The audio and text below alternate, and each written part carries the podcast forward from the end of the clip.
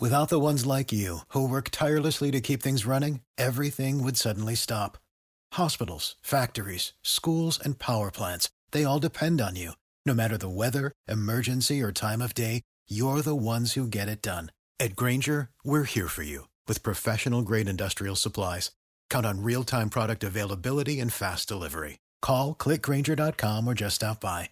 Granger for the ones who get it done. Os contaré una historia. ¿Y cuál es el plan? El plan es reunirnos con personas destacadas en sus respectivos campos. Ya trajiste la locura a mi vida una vez, nunca más. Hola, cachorrito. Creo que estoy perdiendo la cabeza. Hay sacrificios mayores que volvernos un poquito locos. Que quizá nos pidan que hagamos. Te has metido en una movida muy pero que muy rara, Sombra. No debes fiarte de él. ¿Quién es usted? Suerte, Sweeney el loco. Me cae bien. No soy tu enemigo. Guerra. Será glorioso. Ganes o pierdas. Los domingos a las 10 de la noche, American Gods en Extreme.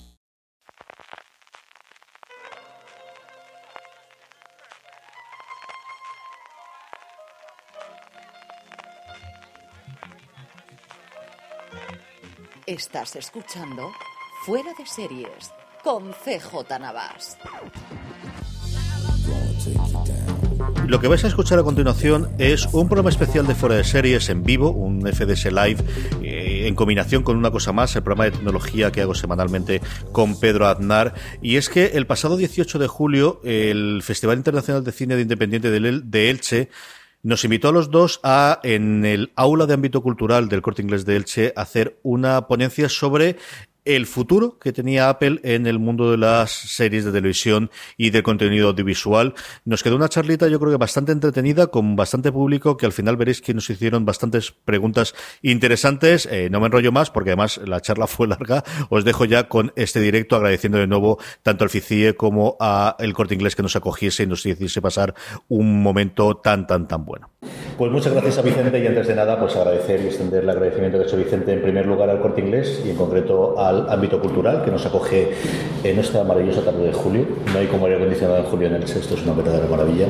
Y otro lado, y aquí bueno, pues agradecemos tanto Pedro como yo a, a Vicente en nombre del Festival Internacional de Cine Independiente del Che que nos invitase a hacer esta charla, que es una cosa de la que llevamos mucho tiempo queriendo hablar. Hace cuestión de nueve meses, además recuerdo que fue en Navidades en tu casa, grabamos cuando se empezaron los primeros de qué cosas va a poder hacer Apple en el mundo visual y grabamos un programa y era cierto que, que llevábamos un poquito de tiempo de a ver cuándo podemos hacerlo, pues mira, nos lo han dejado muy fácil y además, como os digo, con agua, con aire, el poder hablar. Nuestra idea o el planteamiento que hemos comentado Pedro y yo eh, del programa es hablar en torno a una horita, ahorita y algo, eh, ahora os contaremos un poquito y luego dejar a las preguntas que tengáis para poder hacerlos. Lo que queremos hacer es hacer un repaso de cómo está el panorama audiovisual a día de hoy y cuál es la situación en la que Apple entra hace cuestión sobre todo de año y medio en serio en el mundo audiovisual de vídeo, ¿no? porque en el de la música y eso lo pasaremos un poquito ha tenido siempre presencia. Contar los proyectos que hay ahí a día de hoy de Apple que se conozcan, porque a lo tonto, a lo tonto nos salen 24. Bueno, de Apple lo más importante es lo que no se conoce. Llevan, aquí tiene un hándicap y es que ellos solamente han confirmado tres cosas, que es, ahora luego lo hablaremos, pero que se haya filtrado en los medios del mundillo de Hollywood hay 24 proyectos a lo tonto, a lo tonto, que cuando uno empieza a mirar nombres y presupuesto se le van más allá de los mil millones de dólares fácilmente. Y os enseñamos un poquito las cosas que sabemos en cuanto a series, en cuanto a nombres que tienen contratados. Y luego, bueno, pues lo que más nos gusta a nosotros que es hacer lucubraciones, de por dónde ver la cosa, cuánto va a costar la broma, cómo van a integrarla y cómo va a funcionar. ¿Cuándo van a cerrar iTunes? Nunca. La gente lo ¿Sabes? odia. Eso no muere nunca. Pero la gente lo odia. Yo estoy Eso- seguro que si a alguien le pregunta ¿cuándo habéis usado iTunes la última vez? La gente ya no lo usa. ¿Tú crees que no? Mm, Yo creo, bueno, no sé. Igual para alguna cosa, para pasar contenidos, pero eso está ya obsoleto. Vamos a ir ahora, después hablando con el, con el PlayStation, con la parte de, de iTunes, pero antes de eso, Sobre todo estamos hablando de este tema un día después de que Netflix haya pegado un batacazo de más de un 10% de caída en bolsa en Estados Unidos, que lo tiene a todo el mundo muy asustado de qué ha ocurrido aquí para que de repente pierda el 10% de la capitalización, que es un buen puñado de millones de dólares de un día para otro. Y su gran problema es que solo han conseguido captar 5,3 millones de suscriptores nuevos en un trimestre en vez de 5,9, que era lo que le habían prometido los analistas que iban a suscribir. ¿no?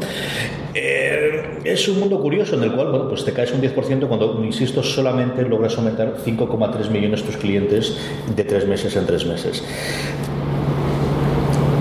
Si hay una forma o si hay una razón por la cual Apple entra en el mundo audiovisual a día de hoy, yo creo que si al final tuviese que quedarme con una sola, yo creo que hay un montón de factores, pero se lo comentaba Pedro y al final, bueno, pues de las cosas que hablamos en fuera de series es el éxito de Netflix. Netflix te plantea y te da una forma plantea un modelo de negocio distinto por dos razones fundamentales. Primero, es un modelo de negocio basado en conseguir o entender que Internet te permite distribuir gratis a donde quieras que dar servicio a un suscriptor más te cuesta exactamente igual. Lo mismo te cuesta llevar tus productos a mil personas que a cien mil personas, que a un millón de personas, que a cien millones de personas. Eso no era cierto cuando tenías que hacerlo en la televisión y era muy caro poner antenas. Eso no era cierto en el mundo de los DVDs. Eso no era cierto en el mundo de los, de los Blu-rays. Eso sí es cierto ahora en el mundo del streaming.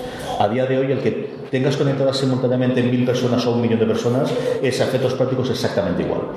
Y luego la otra forma que, o la otra cosa que ellos entienden es que con poseer tu contenido es algo fundamental, porque te permite que ese coste de tener que eh, pagar a un tercero que haya creado el contenido se elimine. El gran problema que tiene Spotify o que tiene incluso Apple Music no es que tengas mucha gente que te oiga, es que al final tus proveedores son tres y esos tres, que son las tres grandes compañías que quedan a día de hoy a nivel de música, siempre tendrán la sartén por el mango, porque todos en algún momento queremos oír o a los Beatles, o a Luis Miguel, o a nuestro artista favorito que tendrá un catálogo que no depende de ti.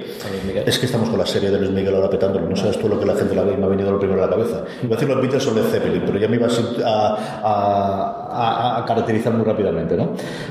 Eso no existe en el mundo audiovisual. O la gran pelea que hay en el mundo audiovisual, cuando hablo de audiovisual hablo fundamentalmente de series, documentales y películas, es que cuando tú controlas tu contenido, no tienes que pagar por hacer una emisión más. Y es esa combinación de las dos cosas. Y por eso Netflix se pone a gastarse 8.000 millones de dólares al año para poder controlar su contenido, de forma que yo tengo un gasto fijo que me cuesta lo mismo servirlo a 10 millones de suscriptores como tenía originalmente en Estados Unidos, 50 como tiene posteriormente de Estados Unidos, Canadá y Reino Unido, o a día de hoy que tienen 120 millones en el mundo. Esa es la primera. Y luego la segunda es que hay un montón, hay un momento en el que dan un botón y deciden que ellos, si tienen el contenido, ¿por qué no pueden distribuirlo en todo el mundo? ¿Cuál es la razón por la cual, si yo estaba en Estados Unidos, en Inglaterra, mi problema para distribuir esas mismas series en España era que antes la licencia no era mía, pero si ahora el contenido es mío, ¿por qué no lo voy a poder hacer? Y hay un momento hace dos años en el que en Las Vegas le dan un botoncito en el E3, en el E3 digo yo, en, el, en, la conferencia de enero, y le dan el botoncito y de repente está en 192 países del mundo. A efectos prácticos todo el mundo menos China, que es el único sitio por todo el sistema legal y político chino en el que no pueden, de hecho entran y se tienen que retirar hace seis meses. ¿no? Eso es lo que todo el mundo está persiguiendo a día de hoy. Está persiguiendo controlar el contenido, está persiguiendo ser tú el que tenga la relación con tu cliente, tener esa relación final. ¿no? Y lo vemos con todo el tema de las fusiones que hay a día de hoy, con la compra por parte de tecnológicas o de, gente potente. En Estados Unidos acaba de haber una venta de Time Warner. Time Warner es la gente que controla DC Comics, que controla Warner Brothers, pero también que controla HBO. Y sabemos la pelea que hay por la parte de Disney y, de Verizon para poder comprar Fox, para comprar pues, de los derechos desde los Simpson hasta cualquiera de las cadenas que tengan. Eh, ese es el mundo en el que entra Apple. Apple entra en un mundo en el que ellos tienen una serie de usuarios, en el que tienen una serie de contenido, y no es el primer escarceo que hacen audiovisual, porque ellos de alguna forma sí fueron los pioneros en entender que hay una forma distinta de distribuir eh, el audiovisual que empezaron con iTunes. Pedro. En realidad en aquel momento no era nada sencillo hacerlo, porque bueno, había un dispositivo que la gente no, entendía muy bien para qué era, era demasiado caro, y habían otros dispositivos que eran muy baratos y que hacían más, más o menos lo mismo. Pero lo presentó una persona que se llama Steve Jobs y se llamó iPod. Con eso, bueno, tuvieron un sistema que necesitaban conectarlo a alguna parte y conectaron, utilizaron, utilizaron iTunes y en, ahí empezaron a generar contenidos. Eran contenidos primero de, bueno, pues una pequeña tienda de descargas, que eso al final lo que consiguió fue que los propios artistas se dieran cuenta de que había un método legal y cómodo de distribuir cosas. Ya no hacía falta que fuéramos a las tiendas, que se agotara nuestro CD eh, o, que, o que, bueno, que no encontráramos el- el- lo que queríamos comprar. Y nos permitía llevarlo en el bolsillo. Eh, o sea, el- la, la frase original de Steve Jobs son mil canciones en tu bolsillo, que eso en aquella época era absolutamente revolucionario. Estamos hablando de una época en la que veníamos del Wallman o del Disman. Disman son 20 canciones en el bolsillo si el bolsillo era grande, porque eran bastante grandes. Em, yo creo que iTunes eh, fue un modelo bastante importante porque fue la llegada del negocio digital a un mundo que no lo era aún totalmente. No estábamos muy preparados, era la época de las grandes descargas, estaba Napster, estaba el Emule, ¿os acordáis del Emule? Y, y toda la gente buscaba cosas ahí. Eh, ayer, grabando el podcast con, con, con Miguel en esto, con yo como pasaba, comentábamos que si de un mo- hemos trans- transicionado de un modelo en el que no creíamos en las descargas a un modelo en el que la gente ya compra legalmente. De hecho, ya no decimos la frase, oye, ¿de dónde te la has descargado esta, esta serie, esta peli? Preguntamos, ¿está en Netflix? Es más complejo ahora que alguien diga, está en iTunes y Apple se da cuenta. Y Apple lo que quiere ahora básicamente es, eh, bueno, eh, no solo tener un sitio donde eh, subir contenidos y que puedan aportar contenidos grandes players, como pueden ser bueno, pues las grandes cadenas estas que están hablando con fusiones, sino que Apple sabe muy bien que sus usuarios son, entre comillas, un poco distintos. Entonces consiguen que se llamen la atención con grandes licencias. Vamos a ver licencias, eh, luego veremos algún ejemplo, eh, de libros clásicos de la ciencia ficción donde durante muchísimos años han intentado hacerse películas y vídeos sobre ellas y se decía que no se podía llevar a gran pantalla porque la tecnología no existía para hacer esos efectos especiales. Pues ahí entra Apple, que como sabéis van bien de pasta, y han dicho, pues vamos a ver si se puede o no. Entonces, eh, fijaos que han conseguido que estemos hablando aquí de esto y que se hable mucho en los medios digitales y en las, noticias y en, en la información, sin que Apple haya dicho ni una sola palabra de lo que van a hacer. Solo se oye porque se ha contratado a un director, se sabe que hay un actor que va a entrar en una serie que va a producir Apple, se sabe una temática, se saben pequeños puntos que no se han conectado aún, pero que van a conectarse. Y eso va a dar lugar a muchos cambios. Primero porque, eh, preguntaba Vicente por qué iba a ser disruptivo el negocio de, Apple. Yo creo que eh, Apple va a, a- a cambiar un poco las reglas del juego en el sentido de la producción, no tanto a lo mejor de la distribución. Yo creo que primero está en un parque de usuarios increíble. Todo el mundo que tiene iPhone va a tener acceso a eso. Luego discutiremos sobre cómo va a cambiar o va a heredar iTunes. De iTunes vamos a pasar a otra cosa. Pero eh, eh, Apple va a cambiar cómo se producen contenidos porque eh, no van a tener las limitaciones que tienen las productoras, ni siquiera Netflix con toda la pasta que tiene, eh, tiene la, capacidad que tiene Apple, sobre todo porque tú un director vas y dices que eres Netflix y te puede hacer caso. Tú un director vas y dices que eres Apple y te van a hacer dos veces más caso porque sabe que vas a estar en bocas de todo el mundo. La primera noticia, la primera nota de prensa que envía Apple sobre su nuevo servicio de streaming eh, va a ser una de las notas más leídas del mundo. Entonces, ellos van a saber cómo aprovechar todo eso. Y bueno, de eso vamos a hablar ahora más adelante cuando, cuando veamos los ejemplos que son eh, sobre la lista que ya tenemos, la tenemos puesta en Apple Esfera eh, eh, en un artículo con, y es absolutamente increíble. Y hay algunas cosas que estoy encantadísimo, pues son grandes títulos de ciencia ficción. Y, y bueno, que ha contratado gente como Oprah. Oprah en Estados Unidos no, no, no encuentro un símil. un símil que no me quede de salseo. Aquí es una mezcla entre Cuidado. eh, lo que es María Teresa Campos, Ana Rosa Quintana y... Yo iba a decir María Teresa Es Campos, pero se me es quedaba- que es una, se me es quedaba- más que cualquiera de las tres solas. es una mezcla de todos esos con 40 años de, de mercado más a tus espaldas. Eh, vamos a ir con ello dentro de nada, pero yo sé que hay dos momentos en los que yo creo que se empieza a perfilar la estrategia tal y como la conocemos a día de hoy, en 2018, en, dentro de Apple en cuanto a lo audiovisual. El primero y el principal es el momento en que Apple empieza a creer en el streaming. Y es que como es una cosa curiosísima que fueron los primeros que entendieron que se tenía que pagar por el contenido digital con iTunes, con la descarga de la música, pero en cambio fueron de los últimos que se sumaron al carro con el streaming de música cuando ya estaba consolidado en Europa Spotify desde luego y en Estados Unidos alguna cosa como Pandora y algún otro servicio.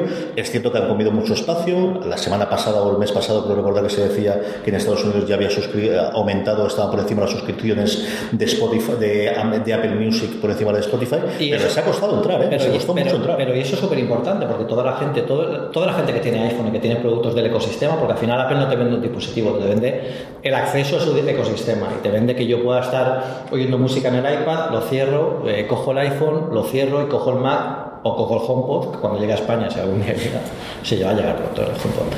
Y, y, va a ser realmente un, eh, eh, un cambio que va a suponer que le llegue a, mucha más gente. Que hayan atravesado ese umbral en el poco tiempo que lleva Apple Music es bastante notorio porque recordemos que Apple Music no tiene una vertiente gratuita.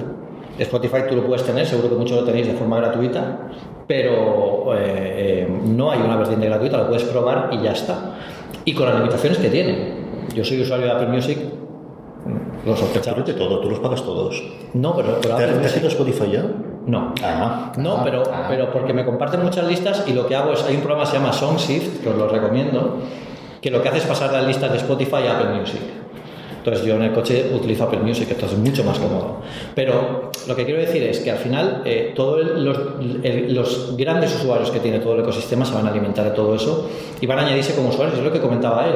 Al final las grandes alianzas de Netflix o que ahora estén en Movistar, lo que hacen es sumar más usuarios dentro de, de, bueno, de, todos los que ya tienen, que es al final lo que repercute al final en las, en las valoraciones de, de lo que ganan al final en cada trimestre. Igual que hay un anterior o hay un antecedente al, a, la producción audiovisual de Apple eh, con el Apple Music, con la idea de que sí, esto del streaming ha llegado para quedarse y el modelo nuevo de distribución en el 2015 en adelante es tú pagas una suscripción y consumes todo lo que quieras. Esto era una cosa que antes no podíamos porque técnicamente no era factible y a día de hoy sí. Este es el modelo que se va a imponer y estamos viendo que Netflix hace exactamente lo mismo y HBO hace exactamente lo mismo y todo el resto de las cadenas o mm, plataformas, como queramos verlo, están haciéndolo en el tema de vídeo. Hay un punto previo antes de lo que llegamos a día de hoy de esta apuesta definitiva, que son un par de escarceos, que además es la que se suele hacer la risa cuando hablas de Apple va a hacer series, sí, sí, como estas dos, ¿no? Y, y hay que enseñarlas, porque al final existen y a día de hoy están, que son dos series que se hacen en un Apple totalmente distinto, que se hacen debajo de Apple Music, que se hacen con una connotación muy clara a desarrolladores de música, y cuando todavía estaba bajo el funcionamiento de uno de los vicepresidentes de Apple, que es Eddie Q, que es el que estaba. La primera de ellas es un reality, eh, con caras muy famosas como Winner Paltrow o como eh, Jessica Alba, que lo tenéis ahí. Luego tenéis a Gary Vaynerchuk, que es un tío, bueno, inversor en, eh, en serio, por así decirlo, ¿no? de, que tiene cosas, y luego William, eh, al que conocéis de, de, música, y era un reality sobre eh, gente que hacía pitch de aplicaciones, se llamaba Planetas de las Apps o Planet of the Apps, hacía pitch de aplicaciones, ellos decidían si la compraban o no, y era al final un reality del cual hay una temporada, está íntegra en Apple Music, a la que le tuvieron polos por todos los lados. Esto fue una cosa, de, aquí es gratis darle es que, ¿eh? Yo creo que esto igual en Estados Unidos eh, tuvo un poco más de éxito, bueno, o tuvo un poco más de repercusión, o sea, fue allí, porque realmente es cómo se... Eh, ¿Cómo funciona a la hora de que tú vas a comprar una, una, aplicación? Tú cuando llevas, cuando vas a un angel inversor de esto y le cuentas tu idea de, negocio, no tienes más de 5 minutos. Es un elevator pitch que se dice, o te sientas delante de su mesa y dices, tienes 15 minutos para que te dé 15 millones.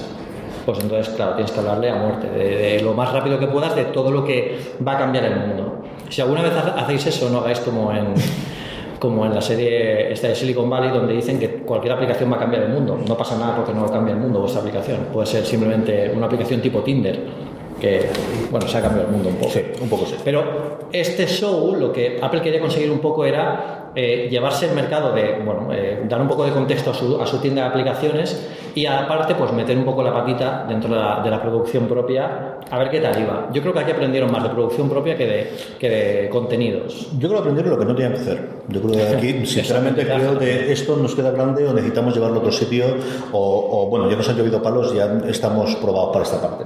El segundo programa que tenía realmente era una adaptación de un segmento muy conocido del Late Late Night americano que fue Carpool Karaoke. Esta es una imagen del primer programa que está con Will Smith y, bueno, pues este señor que te a la derecha era una importación inglesa para hacer un programa de nocturno en Estados Unidos y el segmento estrella que salió de la nada era que se juntaba con cantantes y cantaban sus canciones dentro de un coche mientras conducía. Y bueno, eso se hizo muy, muy conocido y sacaron una especie de spin-off. El programa funcionaba medianamente mal porque al final se notaba cuando Corday, que es el, el, eh, el, el director, no está, se nota mucho cuando él no está la química que tiene, pero nuevamente fue otra prueba de un modelo que ya está funcionando, que ya está en sistema, vamos a conocerlos. Este en cambio sí que está renovado, va una segunda temporada de este, de este De este show, eh, os puedo decir que, que, bueno, yo creo que una de las causas de que Apple lanzara este show es porque Tim Cook era muy fan. Y os lo digo porque hace dos años eh, tuve la suerte de ir a San Francisco. Has tardado solamente 20 minutos. Y todavía no, he hablado, de la, no he hablado de la Lo sé, lo sé, lo sé. Lo sé, O sea, que Te he puesto una foto del Apple Park para que puedas hablar. También, Como perfecto. te lo digo, digo, bueno. Bueno, pues en este show eh, hubo una, una, una keynote que empezó con el vídeo de con un vídeo de Carpool Karaoke eh, en el que salía Tim Cook como invitado. Entonces empezó la keynote, nosotros estábamos en yo creo que tres filas por delante del escenario y, y bueno, salió el vídeo y Tim Cook lo veíamos al margen de la pantalla, que eso no se ve en los vídeos de la keynote. Y el tío estaba completamente solo, partiéndose de la risa de su propio vídeo. Le gustaba mucho. O sea, eh, no os podéis imaginar la distensión que hay en aquella keynote. Yo creo que la gente pregunta siempre, ¿no? Pero allí están súper serios todos, ¿no? Porque van a presentar cosas y tal. Eh, Yo creo que lo ensayan tantas veces, unas 500 veces. Y el tío está mirando su vídeo y se partía de la risa. Era súper fan. Empezó con este vídeo porque, porque yo creo que le hacía gracia que la gente viera su propio vídeo en una keynote. Y, bueno, fue una apuesta, una apuesta de él, yo creo que es divertida. En, España no, me, no acaba de cuajar porque no conocemos a casi nadie. Ah, Bueno, Will Smith sí que lo conocemos, pero no, no tenemos famosos de esta, entre comillas, envergadura que podamos llevar a un programa de estos. Si vemos aquí a famosillos de estos de, de España cantando en un coche, pues igual cambiamos de cadena.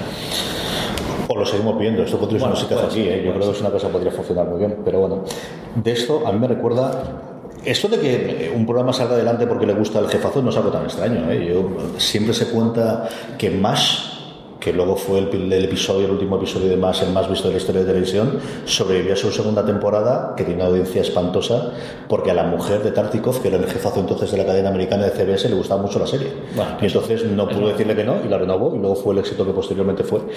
Eh, a partir de aquí, como comentaba antes Pedro, tenemos lo que normalmente se hace cuando tú empiezas, que es buscarte un nombre propio que te coloque en el mapa. Vamos a ligarnos a nombres que ya funcionen, sea por eh, el productor, sea por el director, sea por la protagonista, especialmente la protagonista, porque como veréis tenemos muchísima connotación o muchísimo toque femenino en las cosas que ha comprado Apple hasta ahora. Y esta es, he hecho cuatro categorías. La primera son los nombres propios, la segunda las adaptaciones, cuando realmente lo que tiene nombre es el libro, la película, incluso la serie de la que viene. Luego una categoría de otros, porque me quedan dos series más que no sé dónde meterlas y las metemos ahí al final. Y luego otras tres que se han ido cayendo por el camino, porque parezca mentira, ha habido series que se han cancelado sin llegar a confirmarse que existían, que es una cosa curiosísima. El primer gran nombre propio, como decía Pedro antes, es Oprah. Este es el único de todos los que vamos a ver a día de hoy que está confirmado por Apple, que hay una nota de prensa de ellos diciendo que hemos entrado en un contrato con Oprah para hacer no se sabe qué. No sabemos si va a hacer un programa de entretenimiento clásico como ha hecho ella, que es un programa de tarde, de entrevistas, de hablar de libros, de todo. Si va a hacer entrevistas en, profundidad, si va a hacer animación para niños, si va a hacer absolutamente nada. Lo que se sabe es que tenemos un acuerdo multianual para hacer cosas en la plataforma de Apple, que Apple no ha confirmado que existe, pero te lo dice la nota de prensa, que va a ser para nosotros. Ella tiene su propia cadena, es decir, igual que hay Fox y que hay Cosmo y que cualquier otra, hay un canal en Estados Unidos que se llama OWN, que es Oprah Winfrey Network, y tiene su propio canal, eso seguirá existiendo, pero todo lo digital va a ir ahí, y este sí era uno de los nombres propios de decir, esto es mucho dinero lo que hay que invertido. Con Oprah yo tengo una teoría, y es que creo que vamos a llegar a verla en algún vídeo del nuevo iPhone. Fíjate. ¿En, la, en esta misma, en septiembre? Igual adelantando algo de lo que podamos ver, yo creo que sí. Y además que sería para, bueno, en Estados Unidos sería un auténtico bombazo que, que Oprah saliera en una keynote con un vídeo presentando un iPhone o incluso haciendo de, de Jonathan Ive diciendo, bueno, pues os voy a decir... Ya tenéis aquí mi nueva serie, ¿no? Os siempre he querido hacer una, esto sobre esto y nunca me Sí. habían dejado y ahora Apple Sí. me ha permitido hacerlo. Sí. Y ya lo podéis ver en vuestro nuevo iPhone, que ¿cómo se Porque eso solo lo puedo hacer con Apple. Y bueno, ahí ya yo creo que le serviría muchísimo para, para, para llegar a cotas que ya está comprobado, bueno, a los, a los reality shows estos y, y tal, pero a presentar un dispositivo de este tipo, meterse un poco más en tecnología, yo creo que es bastante, es bastante activa y eh, también de nuevo lo que decías. eh, cae muy bien dentro de Apple Opera. Os contaré una historia. ¿Y cuál es el plan? El plan es reunirnos con personas destacadas en sus respectivos campos. Ya trajiste la locura a mi vida una vez, nunca más. Hola, cachorrito. Creo que estoy perdiendo la cabeza. Hay sacrificios mayores que volvernos un poquito locos. Que quizá nos pidan que hagamos. Te has metido en una movida muy pero que muy rara, Sombra. No debes fiarte de él. ¿Quién es usted? ¡Suerte, Sweeney el loco! Me cae bien. No soy tu enemigo. Guerra. Será glorioso. Ganes o pierdas. Los domingos a las 10 de la noche, American Gods en Extreme. A partir de aquí, todo lo que vamos a hablar son cosas que han confirmado los que los americanos llaman los trades, es decir, los periódicos especializados en servir el mundo de Hollywood. Es un sí, pero un. Es un sí absoluto, porque al final esta gente lo que tiene es el contacto de la gente, que es el que quiere decir, pone en la portada a mi cliente que le he conseguido esto y que se lo va a pagar Apple. Entonces, es toda la confirmación. ¿No te encantaría tener 100 dólares extra en tu bolsillo? Haz que un experto bilingüe de TurboTax declare tus impuestos para el 31 de marzo y obtén 100 dólares de vuelta al instante. Porque no importa cuáles hayan sido tus logros del año pasado, TurboTax hace que cuenten. Obtén 100 dólares de vuelta y tus impuestos con 100% de precisión. Solo con Intuit TurboTax. Debes declarar para el 31 de marzo. Crédito solo aplicable al costo de la presentación federal con TurboTax Full Service. Oferta sujeta a cambios o cancelación en cualquier momento. O'Reilly Auto Parts puede ayudarte a encontrar un taller mecánico cerca de ti. Para más información, llama a tu tienda O'Reilly Auto Parts o visita oreillyauto.com.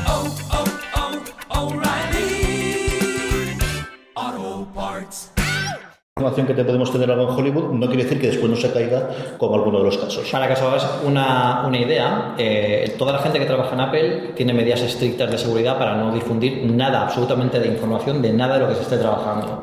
Hay un departamento específico que, que, que vigila toda esa seguridad, que nadie saque cosas de los, de los laboratorios, que nadie haga pruebas fuera de los laboratorios y si la hacen que sea muy medido, que nadie pierda un iPhone, como ya ha pasado alguna vez, o bueno, o eso dijeron.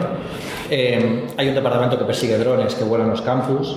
O sea, lo que quiero decir es, es eh, Apple es una obsesa de la seguridad, pero eh, bueno, hay momentos en los que no puede hacerlo porque no puede callar la boca a un segmento tan importante como es Hollywood y por eso nos hemos enterado de, de, de todo esto. El primero que tenemos aquí es un nombre propio de que nunca falta, es decir, esta es una de las personas que siempre hace cosas, que es JJ Abrams. Y JJ Abrams tiene una serie de estas que dices, esto es alguien que nadie me compraba, porque al final lo que quieren de mí es la gran nueva serie de ciencia ficción, el gran nuevo thriller, la nueva Perdidos, la nueva Alias, lo que funciona. Y JJ Abrams, con su eh, productora Bad Robot, lo que va a hacer para Apple es una comedia drama de media hora sobre el mundo musical, sobre musicales, que dices, ¿qué pinta está aquí? Pues es un proyecto, como suele comprarle, vamos a verlo varias cosas, de estos proyectos que yo creo que llevaría 10 o 15 años de nadie lo compra y ahora ha llegado Apple y le ha dicho, ¿qué tienes? Te compramos lo que sea. Mm, y porque es un proyecto que eh, es completamente rompedor a lo que está haciendo Abrams eh, eh, normalmente. Ha hecho Perdidos, está haciendo la saga, bueno, la saga, eh, todas las películas de Monstruoso, de Cloverfield, que ahora en Netflix hay una película buenísima que, sobre, sobre esa saga y está hecha por él. Luego se un poco del mundo del misterio y se va a la otra parte, al mundo de la comedia, que quieras que no, aunque no lo sigáis, dices, hostia, el tío de Perdidos está haciendo comedia, vamos a ver qué es esto. Y creo que llama mucho la atención y si Apple ha puesto pasta no sido solo porque sea, sea él, yo creo que va a haber algo más, más distinto. El siguiente nombre propio es un nombre muy antiguo y es Emily Dickinson, y es que la siguiente es una biografía en tono de comedia sobre la vida de la autora de Emily Dickinson. Está escrita por la Lena Smith, que es alguien que ha trabajado en The Newsroom y The Affair, que son dos series medianamente conocidas sin haber roto. The Affair tuvo una primera temporada que llevó varios premios, sobre todo Globos de Oro, pero es cierto que después se ha perdido mucho la conversación.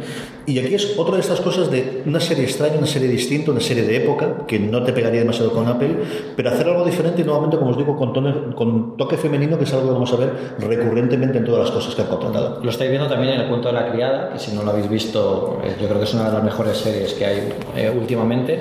Eh, Todo esto sobre el papel a lo mejor suena un poco, bueno, una serie sobre Emily Dickinson, no sé, no lo veo yo como algo para ponérmelo un sábado por la tarde, pero si os fijáis, si os leéis el argumento de cualquiera de las grandes series de hoy en día, tampoco llama la atención hasta que no se ve cómo se plasma eso en la pantalla. El cuento de la criada, si te dicen a grandes rasgos lo que es, te quedas un poco frío y dices, bueno, esto, pero luego la ves y es una, una serie enorme. O sea que Apple está apostando mucho por femenino y también, voy a meter un poco de, de- de conversación Apple, eh, también de- dentro de la compañía. Eh, Angela Andrech está tomando mucho más peso en, en Apple y se habla de ella muy bien para el futuro.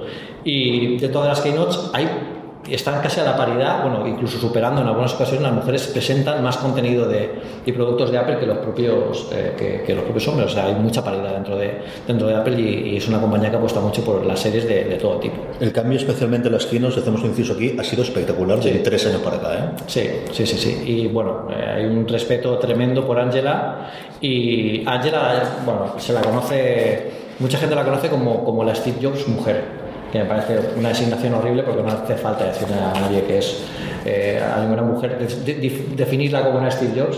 Yo creo que es una mujer que tiene ideas muy claras y, y va a darle mucho juego a Apple. Y sobre todo darle el peso también que, que, bueno, que igual para cambios de, de este tipo de series o para contrataciones puede venir también muy, muy bien que alguien con peso lo diga. Y alguien que aceptó un trabajo en Apple mm, degradando la posición que tenía antes, porque Sí. venía a ser presidente de Blueberries y aceptó ser Sí. vicepresidente en Apple.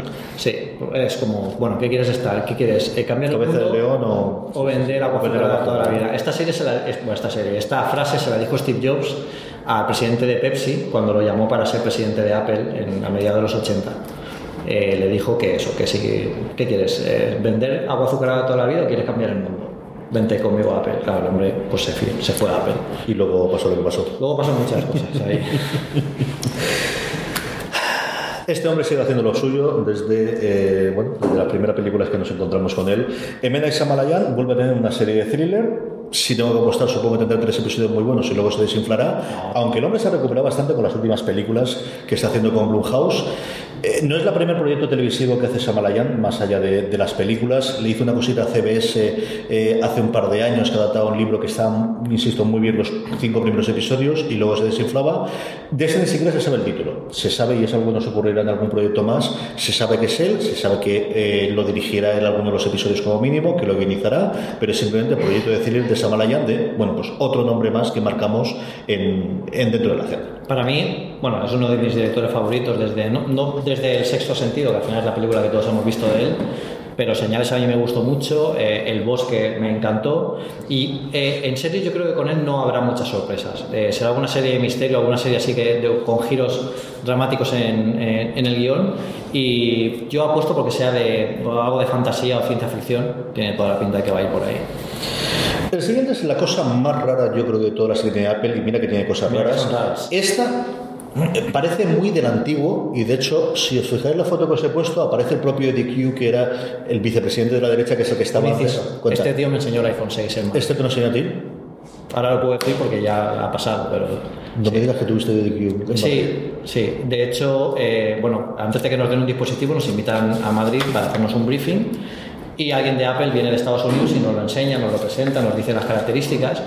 Antes de entrar a la presentación de- del iPhone 6, creo que fue, eh, la gente de Apple España me paró y me dijo, tú sí que sabes quién es. Digo, "¿Eh, ¿quién? El que te lo va a presentar, digo, pero dice, no puedes decir nada, porque al día siguiente estaba en la Apple Store de Sol y no querían que se armara mucho revuelo. Y claro, cuando entré y lo vi, claro, ¿De qué pasa? estaba así y, y me miró y me dijo, ¿tú me conoces? You know me. Y digo, sí. Y digo, bueno, yo, Algo. es un placer tal. Dice, no, el placer es mío por presentarte el iPhone. digo, venga, vamos, por favor. Y ahí estaba el tío, el, tío estaba enseñándome el teléfono como si fuera eh, la mejor cosa, o sea, una pasión, es que es uno de los mayores de los directivos más importantes de Apple. Es, no sé, mm, no, no- no consigo hacer una, una- No, este señor es el que negoció todos los contratos con las, eh, con las compañías de música que permitió hacer iTunes y junto con el iMac salvar al Apple que conocemos tú y yo a día de hoy, si no, no existiría. Y es muy divertido. El tío no paraba de hacer chistes. eh, de, me hizo así también alguna broma, te podría hacer cualquier cosa y no puedes decir que he sido yo. Y yo digo, yo pensando mal. Pero era, era muy divertido y la verdad es que la presentación fue muy buena. O sea que él negociando tiene que ser un auténtico crack. Eddie está aquí con un señor que los aficionados al baloncesto conoceréis, que es Kevin Durant, y es que la serie Swagger, que es como se llama, es un drama ficcionando la vida de Kevin Durant, que es estas cosas que dices, estos se fueron de copa después de ganar Golden State el Yo último, y yo te la hago, y yo te la compro, y aquí es tonto es. ¿Cuánto? Mm, Exacto. Lo que haga falta. Lo que haga falta. Y esto tiene toda la pinta. Dicho eso, es cierto que dramas de deporte, quitando Friday Night Lights y cuatro cositas, aunque de baloncesto hay un par de cosas ahora en cable que no he conocidos, hay varios vicepresidentes americanos de, perdón, de Apple que son muy fan de Golden State Warriors, más aún en, el- en la época que están ahora Sí, ganando como si no costase las, las ligas de la NBA. Y esta es una de estas cosas que o es un puñetero desastre o puede ser algo muy revolucionario. No, yo creo que va a tener mucho éxito en Estados Unidos, por supuesto, y aquí hay mucha gente muy aficionada al, al- a la NBA que ya me ha dicho que la serie le, le flipa. Yo a mí no me, no me llama mucho la atención, yo soy más de, de Star Wars y estas cosas, de ciencia ficción, pero, pero yo creo que, bueno, tiene que tener algo para, para todos. Yo creo que el deporte que tener algo también. Hablando de ciencia ficción, esta yo sé que a Pedro le gusta y va a hablar bastante de ella. Sí. Eh, esta fue una de las primeras cosas que confirmaron que Apple iba en serio, y Apple iba en serio cuando coges uno de los mayores nombres en el cine y en la televisión, que es Steven Spielberg, para resucitar un proyecto que hizo en los años de la década de los 80, primeros de los 90, que era una serie antológica con episodios separados de historias distintas, que era una cosa que se había perdido mucho, que se ha recuperado en los últimos años, que en Estados Unidos se llamó Amazing Stories. Yo creo que la habéis visto seguro, porque eh, esta, esta serie salía como, como añadido a algunas películas que daban antes en los videoclubs. Eh, había un episodio antes o un episodio cuando acababa una película y te ponían una missing story yo creo que le sobraba espacio y le- lo grababan ahí, no sé. Y bueno, son, es una serie de, de- de historias fantásticas de todo tipo, no tiene por qué ser de ciencia ficción, pero están basadas mucho, es un poco de other limits, ¿no? los, los límites de la realidad. Pero Más suave, más familiar. sí, es, más, es muy familiar Spielberg, pero, pero bueno, fue, es algo que puede dar mucho juego y de nuevo aquí entra el factor Apple. Apple es muy paternalista, muy de, de llegar a la familia y yo creo que esto lleva un poco para, para ¿no? sentar a toda la familia al lado de la tele o del Apple TV. La producción ha tenido varios problemas y es que el showrunner, es decir, el productor ejecutivo, la persona encargada de al final llevar la serie adelante, que iba a ser Brian Fuller, se largó por diferencias creativas, es algo que ha hecho en tres series, ni más ni menos en el último año y medio. Le pasó con American Ghost, le pasó con Star Trek Discovery le pasó también con Amazing Stories. Hart Hanson, que es el eh, creador de Bones, que estaba también aquí, iba a tener más, más peso. Y ahora quienes están llevando la, la serie adelante son los creadores de Eras una vez, de Once Upon a Time, que acaba de terminar también ahora. Eso yo creo que ha hecho que la cosa vaya un poquito más tranquila. La idea era contar con, porque el, el modelo antológico te permite tener directores distintos e historias distintos, yo creo que coger un elenco muy interesante de escritores y de directores diferentes y sobre todo de casting, ¿no? Al final le estás diciendo a un actor, vente a hacer un episodio de 40 minutos o 45 minutos y no tienes que hacer nada más, no tienes un compromiso de meses y meses de tener que rodar. Yo creo que esta, se hablaba de 5 millones de dólares por episodio, yo creo que esto habrá incrementado conforme pasa el tiempo, porque esto tiene casi año y medio ya la confirmación. Tiene pinta de que, de que sea una de las grandes apuestas con mucho nombre detrás, de, de poner un tráiler y en un minuto y medio sacarte como 50 caras. En su momento se hablaba de esta serie como a, a los actores. eh, eh, ha salido en el Amazing Stories de Spielberg. Ahora se dirá, ha salido en el Amazing Stories de Apple. En el otra parte totalmente distinta, que es una cosa más indie, están estas dos personas que son Numal él posiblemente lo conocéis por Silicon Valley, por varias comedias eh, románticas. Ella es Emily V. Gordon, que es su pareja, y los dos fueron muy conocidos el año pasado por una eh, película llamada The Big Sick, que produjo Amazon, que fue nominada posteriormente a los Oscar, que fue uno de los grandes éxitos indie durante el 2017. Aquí es una de estas apuestas de gente incipiente. Igual que siempre hablábamos, o que hemos hablado hasta ahora, es gente ya consolidada con mucho bagaje. Esta es gente que estaba en el siguiente escalón de vamos a ver si son realmente un éxito único de una solamente tiene esta película o tienen más recorrido la producción que puede hacer y aquí en una como está ocurriendo mucho en Hollywood en una pelea entre distintas cadenas de quedarse con el siguiente proyecto ha sido Apple la que se ha quedado con la próxima serie de esta gente No, y además que tiene mucho gancho con Silicon Valley, todos los geeks van a verla, aunque sea por curiosidad, el primer episodio y yo creo que puede, puede funcionar muy bien. Además él tiene mucho humor y es, es muy pro Apple también este actor. la serie se llama Pequeña América eh, estará ¿No te encantaría tener 100 dólares extra en tu bolsillo? Haz que un experto bilingüe de TurboTax declare tus impuestos para el 31 de marzo y obtén 100 dólares de vuelta al instante. Porque no importa cuáles hayan sido tus logros del año pasado, TurboTax hace que cuenten. Obtén 100 dólares de vuelta y tus impuestos con 100% de precisión, solo con Intuit TurboTax. Debes declarar para el 31 de marzo. Crédito solo aplicable al costo de la presentación federal con TurboTax Full Service. Oferta sujeta a cambios o cancelación en cualquier momento. Dale más potencia a tu primavera con The Home Depot. Obtén una potencia similar a la de la gasolina para podar, recortar y soplar con el sistema OnePlus de 18 voltios de Ryobi desde solo 89 dólares. Potencia para podar un tercio de un acre con una carga. Potencia para recortar el césped que dura hasta dos horas. Y fuerza de soplado de 110 millas por hora. Todo con una batería intercambiable. Llévate el sistema inalámbrico OnePlus de 18 voltios de Ryobi. Solo en The Home Depot. Haces más. Logras más. Ah, mm, también está Lan Yang, que es el co-creador de Master of None, la serie de Netflix eh, de Aziz Ansari, que bueno, fue nominada por los Emmy el año pasado, ganó un par de ellos, y es un tono muy parecido al que tiene su comedia, un tono de comedia, pero negra, pero con su corazoncito final. A ver qué es lo que ocurre, yo creo que es una de las que puede haber. Si aquí estamos en dos estrellas emergentes, esto no son emergentes en absoluto.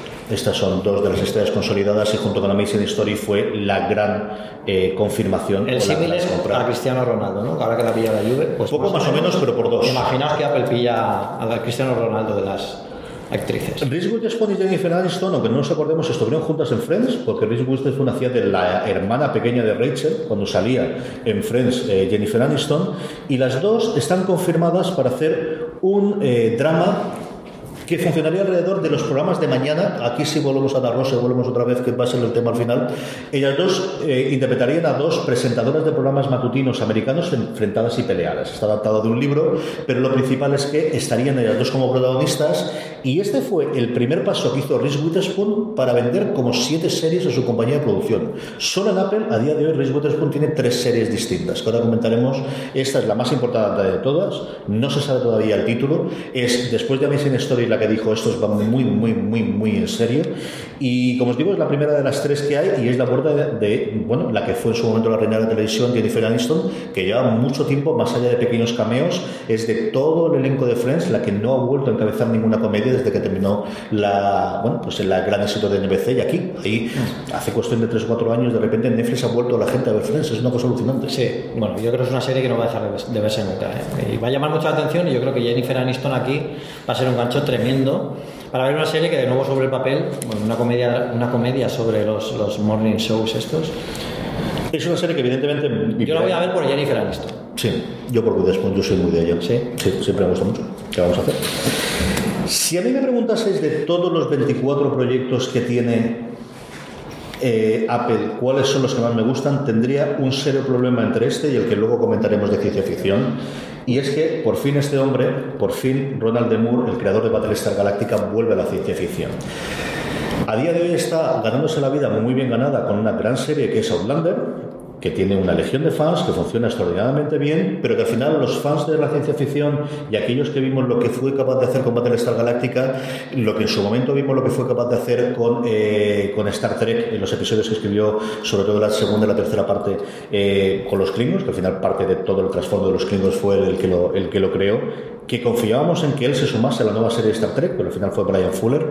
Pensábamos que podía volver y ha sido Apple la que le ha puesto un cheque, no sabemos en blanco como de grandes o los ceros, en un proyecto que tampoco tiene título, que se llama el proyecto de ciencia ficción, esto sí lo han dejado muy claro, de Ronald de Moore, y esta es una grandísima noticia. Aquí es como eh, imaginar un cocinero que tiene cuatro estrellas Michelin y deja de cocinar, y se dedica pues a ser pinche de cocina y de repente dice, bueno, voy a volver a cocinar y además con lo que mejor sé hacer. O sea, voy a hacer mi plato estrella tres veces mejor.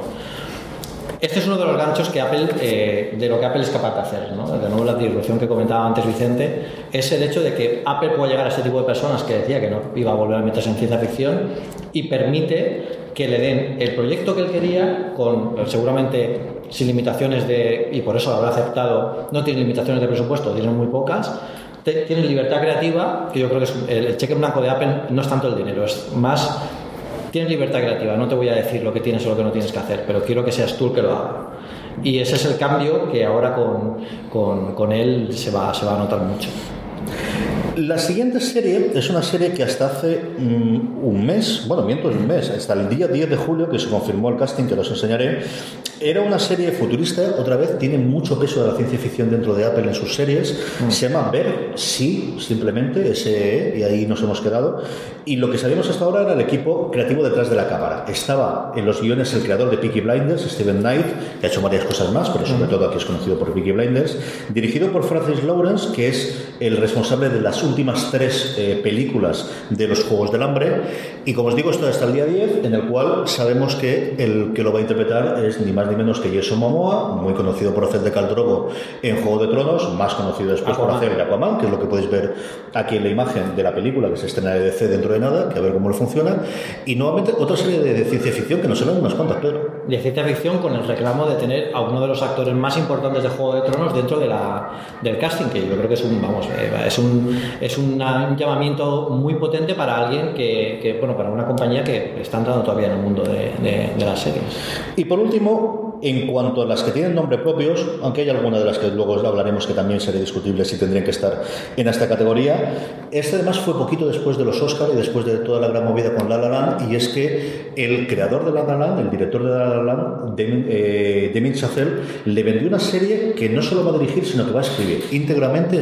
La idea es que es una miniserie, aunque en el 2018 la miniserie no existe, si la cosa funciona tendremos una segunda temporada, y si no, veamos lo que ocurrió con Bill Little Lies, que estaba cerrado hasta que se votó todos los premios del mundo. Aquí la idea es que Chazelle escriba y dirija todos los episodios. Es cierto que es un toque más indie, pero este también fue una cosa de estamos aquí, vamos muy en serio. Claro, al final, si os dais cuenta, están tocando todos los palos de, de productos, de gente o de eh, películas que han calado muy fuerte o han tenido mucho éxito. La La Land, con todo el tema de los Oscars, eh, llegó muchísima gente y ahora el tío que está metido en ese proyecto está en Apple haciendo cosas. Eso yo creo que es el mensaje que quiere lanzar la compañía, en el que, bueno, muchas veces yo creo que no hace falta ni preguntarnos que eh, todo esto no se pueda callar, pero yo creo que ni siquiera Apple quiere eh, que todo esto no se sepa. O sea, que la gente vaya viendo, también porque no llegan precisamente los primeros, aunque Apple nunca llega habitualmente el primero a, nada, lo que pasa que luego siempre define un poquito. Eso lo tenía que decir también. Acabando con el, con el bloque de los nombres propios, pasamos al siguiente que yo, de una forma más o menos pomposa y global, he eh, dominado las adaptaciones. Aquí vamos a ver un poquito de todo, vamos a ver fundamentalmente adaptaciones de libros, pero vamos a ver una cosita. La primera es posiblemente la serie más rara que os podréis encontrar de Apple de las que va a hacer. Es una adaptación de una serie francesa para la cual ha comprado tanto los derechos de distribución como la posibilidad de adaptarla a Estados Unidos. El que sea francesa es importante en el sentido de que nos puede dar una vista de por dónde va a ir la distribución. Y es que Francia es de los países que más leyes tiene restringidas de si tú quieres poder emitir en Francia, tienes que hacer producción en Francia. Tú no puedes montar Netflix, hace Marsella y hace otras coproducciones con series francesas, porque Por si no, no le dejarían poder emitir en Francia. ¿no? Entonces, eso hasta cierto punto existe en Alemania, existe en España también, por eso a día de hoy Antena 3 y Mediaset, o A3 Media y Mediaset, producen prácticamente el 50% de las películas en España, y es porque por la ley Miró les obligan a tener cierto tipo de producción. Algo similar ocurre con, con Francia, y compran una serie más rara con Perro Verde. Os voy a poner solamente 50 segundos para que veáis la versión francesa. Sí, está en francés subtitulado, pero para que veáis el tono de lo que hay. Es una serie que Lorenzo Mejino, que es la persona que posiblemente en España más conoce series más allá de los que habitualmente tocamos, americanas e inglesas y españolas, me ha dicho que es la mejor serie francesa que ha visto este año y posiblemente en los últimos años. Y es una serie audio. Fundamentalmente es un podcast con imágenes. Es una cosa muy extraña en el que... Ahora lo veréis. Os voy a poner los 40 segundos de lo que es el trailer para que veáis un poquito el tono de qué es lo que, lo que quieren hacer. Bonsoir. Merci d'être venu. Tout ce que vous entendez ce soir ne doit pas sortir de cette pièce. Ces enregistrements témoignent de ce qui s'est passé. Ces cassettes peuvent être choquantes et dérangeantes. Outils seront à votre disposition pour la compréhension de tous. Gardez en tête que tous ces enregistrements sont authentiques. Aucune de ces cassettes n'a été manipulée ou truquée.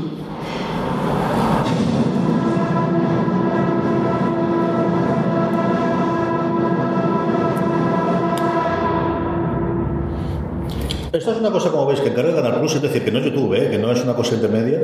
Y lo que hacen es eh, una temporada de 10 episodios que duran 10 minutos cada uno de ellos, que son grabaciones con estas imágenes que tratan de amplificarte. Hay desde una caja negra en un accidente, a una llamada del 911, a, a lo que sería nuestro 123, ¿no? El, Sí. el- el teléfono de emergencia. Cosas, como os digo, de audio muy curiosa. Yo tengo curiosidad por ver alguno de ellos, a ver si están disponibles.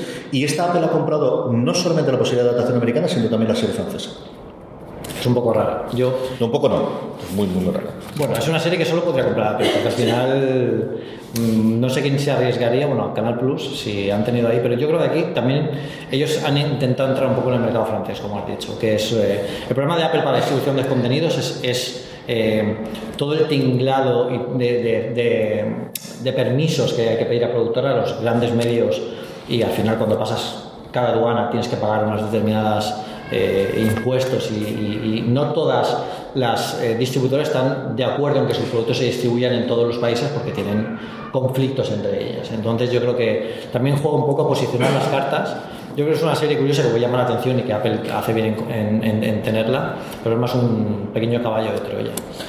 Si vamos a una cosa muy rara, la siguiente es una cosa pues con la que todos hemos crecido, que es con Barrio Sésamo, no exactamente con Barrio Sésamo, sino una producción que le va a hacer la gente de Barrio Sésamo, de la compañía que posteriormente montó Jim Henson. Barrio Sésamo o la calle Sésamo, realmente en Estados Unidos, que es Sesame Street, que se siguen haciendo episodios. Allí se emite en la televisión pública americana y ahora con HBO, porque le faltaba dinero y HBO lo puso y donde se emiten inicialmente.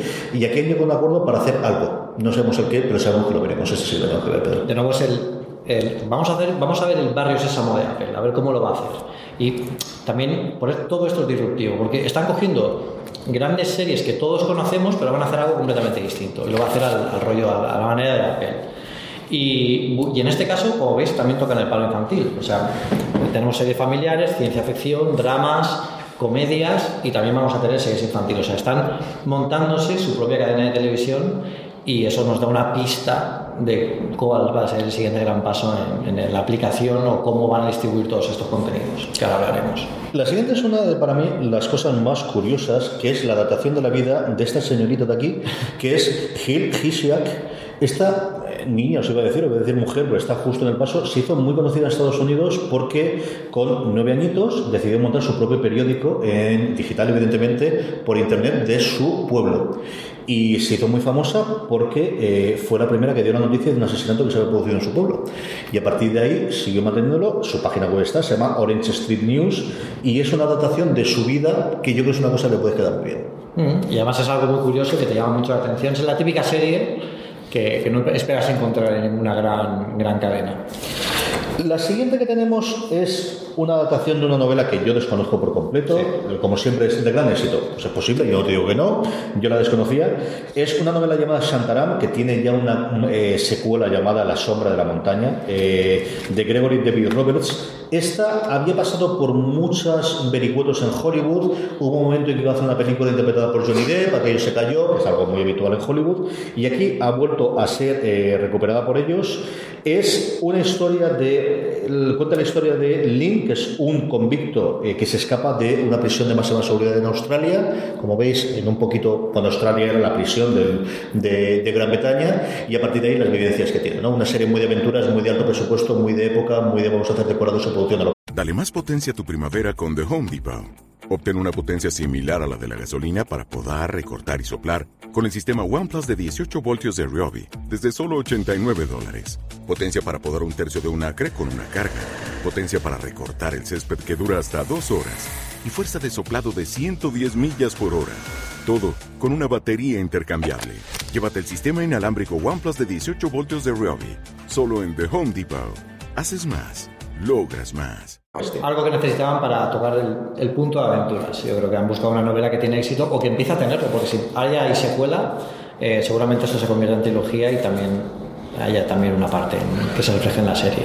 Y esta de la que queremos hablar. Sí. O sea, si, como os he dicho antes, a mí hay dos series que me gustaba ver, una de Ronald Moore. Primero, esperemos que sea verdad. Yo esta en fuera de series, como mínimo tres veces, he dicho ya que se iba a hacer una adaptación de la saga Fundación de, Sega, de Isaac Asimov, de lo que en su momento fueron relatos, que posteriormente se convirtieron en conjunto, más que novelas, en conjunto de relatos Recuerdo una hace como ocho años, recuerdo especialmente una hace cuatro años antes de debutar Westworld, la gente que está ahora detrás de Westworld de HBO, eh, tanto Nolan como Lisa Joy iban a producir eh, la nueva serie de Fundación en ese momento para HBO, aquel proyecto se quedó en la nada y lo ha recuperado. Apple parece ser. Este es uno de los grandes proyectos que a mí personalmente es el que más me, atrae. Este proyecto, eh, si habéis leído los libros, los libros son muy densos. Es una ciencia ficción de la denominada dura, porque bueno, tiene muchos, muchos matices de, tecnología y de ciencia que, están explicados al detalle. Eh, te explican cómo los matemáticos predicen el futuro con modelos matemáticos, que bueno, pues al final no es una cosa que leerlo es un poco árido. Se decía que esta serie eh, o estos libros eh, jamás se podrían sacar en, serie o en película, porque lo que os comentaba antes, la tecnología no existía para hacer algo así porque lo que Asimov explicaba en esos libros solo se podía recrear con la mente y cada uno recrea su propia concepción de lo que, de lo que Asimov quiere plasmar aquí. Eh, Apple lo tiene muy difícil para que esta serie guste a los que hemos leído los libros, porque cada uno, como él dijo, tiene su propia concepción de fundación, que además es una serie de libros enorme, donde te explica desde todas las leyes de la robótica, eh, que incluso se están empezando a aplicar ahora con la inteligencia artificial, o sea, lo que empezó siendo eh, una parte del guion de una novela, eh, está empezando ya a ser parte de la vida, de la vida cotidiana. Y, y esta es una de las que más ganas tengo yo de ver, porque en los libros el la amplitud de, escenarios, la amplitud de, los personajes, las historias que se entrelazan eh, y la tecnología que muestran, que al final es una tecnología que ya veréis que es un poco retro, pero que, está mucho más, una tecnología mucho más personal. Hay una cosa en Apple que se encargan siempre de decir y ellos quieren hacer desaparecer la tecnología. Ellos quieren que llevemos un rectángulo y que no tengamos botones. Cada día vamos a tener menos botones en los iPhone y menos eh, puertos que podamos conectar, porque lo que quieren es que no sepamos más de lo que hay debajo de la pantalla. Asimov en este libro eh, mm, habla, muy, habla de tecnología en una forma en la que eh, es casi una percepción de, de, los personajes cómo transmiten o cómo utilizan esa tecnología. O sea, hablan de, de, gente que puede hacer cálculos increíbles, pero no se explica cómo esta gente ha conseguido llegar a este nivel cognitivo y eso es gracias al desarrollo que se hace de la tecnología. Esto también enlaza mucho, es que sobre esto podríamos hablar una, mm. podría hablar una fácilmente. fácilmente. Y con esto ya acabo sobre esto para que veáis las, relaciones. Hace mucho tiempo le preguntaron a Steve Jobs por qué eh, le gustaba la tecnología eh, que eran los ordenadores. Eh, era una época en la que los ordenadores empezaban a ser más o menos famosos entre la gente, pero eh, en una entrevista le preguntaron, defíneme qué es un ordenador. Entonces, Steve Jobs, en lugar de decirle, pues bueno, pues es un compendio de circuitos y de tal, no le dijo eso, le dijo, imagina eh, a una persona y a un halcón. Y ahora imagina quién va más rápido, quién corre más rápido. Evidentemente el halcón volando va mucho más rápido que una persona andando. Dice, ahora imagínate que al hombre le doy una bicicleta y es el ciclista más veloz del mundo. ¿Quién va más rápido? El ciclista. Entonces le dijo él a la entrevistador, los ordenadores son bicicletas para la mente, son potenciadores de todo lo que queremos hacer que no podemos llegar con nuestra capacidad normal y la tecnología amplifica eso. Eso está muy presente en la obra de Asimov y yo creo que todas esas conexiones los puntos que conectan hacia atrás em, eh, han llamado la atención de Apple y, ¿por qué no decirlo? También han llamado la atención de Apple que la gente diga que no se puede hacer, que es muy de cabezonería. A ver qué ocurre con ella. Yo tengo mucha confianza. No me gusta nada el equipo creativo detrás. detrás. El Collier a mí no me atrae. Es que no me gusta nada. ¿Qué quieres que le haga? ¿Te podría mentir y decir que está? No, no. Yo se han cogido la gente de, del este, pero David Collier es alguien con el que yo tengo una relación de amor-odio tremendo cada vez que ha hecho algo en series. En cine no está mal y colaboró mucho con Nolan para hacer la trilogía de Batman y no sé exactamente qué parte del guion se encargó, pero bueno, que yo no salió del todo mal. Y cada vez que ha hecho alguna cosa en series no me ha gustado especialmente casi nada lo que ha hecho. El último proyecto que hay de adaptaciones es una adaptación que cuando se vendió en su momento era con el, como protagonista Octavia Spencer, eh, ganadora del Oscar por The Help hace un par de años. A día de hoy tenemos más gente, tenemos a Aaron Paul de Breaking Bad, tenemos a Elizabeth Perkins, que hemos visto un montón de cosas, tenemos a Ron Cephas Jones, que es el abuelo de DC Sass, si veis la serie.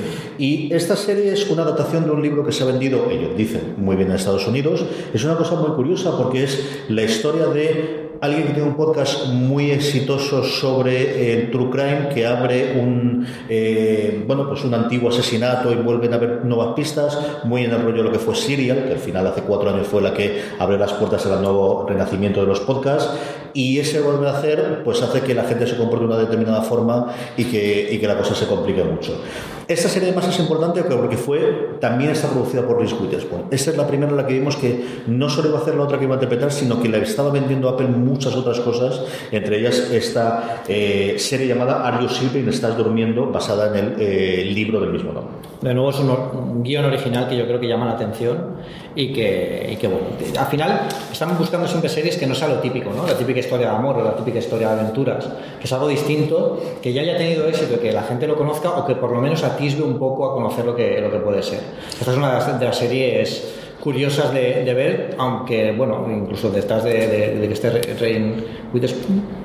El equipo, la, la, productora suya, al final lo que se ha convertido es, eh, cuando hablas de JJ Abrams, él no está en todo, está, bueno, pues es el que te abre la puerta para, para hacerlo y luego es tu productora en la que trabaja un porrón de gente, pero tienes tu nombre detrás. Y Drew Witherspoon es cierto que de hace dos años ser ella como intérprete la única idea que tenías, a día de hoy tiene hasta cinco o seis producciones mantenidas en, en paralelo en diferentes plataformas, no solamente en Apple, y antes de ayer dábamos nosotros la noticia de que va a lanzar un canal de vídeo en demanda en el que va a hacer entrevistas, es decir, que se ha convertido en un nombre propio muy en la línea de Oprah, de, de yo soy mi propio eh, empresa alrededor mío. ¿no? Bueno, futura Oprah, a lo mejor por eso a lo mejor la fichas. Mm. Luego, como os decía, un par de cositas curiosas que tienes que tener al final en toda plataforma que se lo estime, y es que no solamente de series y de películas, de las cuales no sabemos nada, no tenemos ninguna confirmación de película a día de hoy. Es, mm, con todo lo que Netflix está intentando Apple a día de hoy, no se sabe absolutamente la nada. La primera película de Apple. ¿Sobre si posible? Si pensáis que va a ser una película de Steve Jobs, lo lleva complicado. No, no van a hacer nunca Yo creo que nunca. Jobs. Pero sí que tenemos un par de cositas interesantes que es algo de animación y algo de documentales. No tenemos mucha cosa, pero sí tenemos un proyecto en cada, en cada tono. El primero es una serie animada llamada Central Park que tiene como eh, nombres detrás, por un lado, el ser la gente que hace Boss Burger, que es una comedia de animación que en España no se ha visto tanto, pero que en Estados Unidos funciona muy bien y es muy divertida, y luego tiene un montón de nombres propios que vayan a poner las voces. Entre ellos, aquí veis a Josh Gad a la izquierda, veis a Titus Burgess, veis a Kristen Bear, Stanley Tucci, es decir, un montón, David Diggs de Hamilton, un montón de gente conocida que ya ha confirmado, y es la primera serie de Apple que ya ha sido confirmada por dos temporadas. Yo creo que por intentar coger a la gente y atarla a un contrato. La primera serie de animación, tengo mucha curiosidad por ver qué es lo que pueden hacer aquí. En un mercado, además de animación, que Netflix ha metido mucho dinero, tanto en animación tradicional como en el anime. Y es una de estas cosas que tiene su público y que al final eh, yo creo que sí que te, te asegura que la gente siga suscrito a tu, a tu servicio. Sobre todo porque es algo diferencial y la animación ahora está viviendo una segunda época dorada, entre comillas. El, el manga vuelve otra vez a estar en boca de mucha gente y Apple también tiene que estar aquí sobre todo con nombres como ellos que yo creo que van a hacer algo que se sale de, de un poco también de lo típico. Y luego la otra que tenemos de documental, aquí le he puesto a, a Pedro el anillo para que pueda hablar un poquito para de que la de la Sí, hombre, ya que tenemos, hablas un poquito del Apple Park. Yo estaba aquí. Está aquí. La serie se llama Casa, se llama Home. Home. Y entonces o ponía ET o ponía esto, no tenía mucho más. ¿no? Ya, ya. La serie es un documental eh, que tiene pinta de esas casas que jamás veremos más que en el documental Home de Apple. ¿no? La idea es que vamos a enseñarnos casas únicas, casas especiales y la gente que lo ha diseñado. Un documental muy en la línea de lo que hace con Table Chef eh, Netflix en el mundo de la cocina, muy de, de arquitectura, muy de, pues, de las cosas que puede hacer Apple. Esto yo creo que es una llamada de Johnny Ive a los amigachos de qué habéis hecho últimamente Puedo ir a tu casa o incluso a la casa de Johnny Ive. Curiosamente, la casa de la gente de Apple no suele ser como os imaginéis el Apple Park. La, casa de Steve Jobs era una casa súper retro, muy recargada. Su despacho, aunque lo imaginéis como un Apple Store blanquita, sin nada por encima, era, un- bueno, las fotos, hay fotos por internet, en la que hay libros, papeles por encima de la mesa, todo está revolicado. Es un poco más la, la casa de un genio, ¿no? Como si imaginamos la casa de los grandes genios de, Einstein y, y este tipo de gente, pues era, era un completo desastre. Y por último, y simplemente por la falta de completitud, por, porque bueno, todas las que en algún momento han sido confirmadas las comentemos, hay tres series que están más bien en el limbo, incluso alguna de ellas totalmente canceladas antes de haberse ni siquiera empezado a rodar, ¿no? que se confirmaron en su momento y que luego desaparecieron.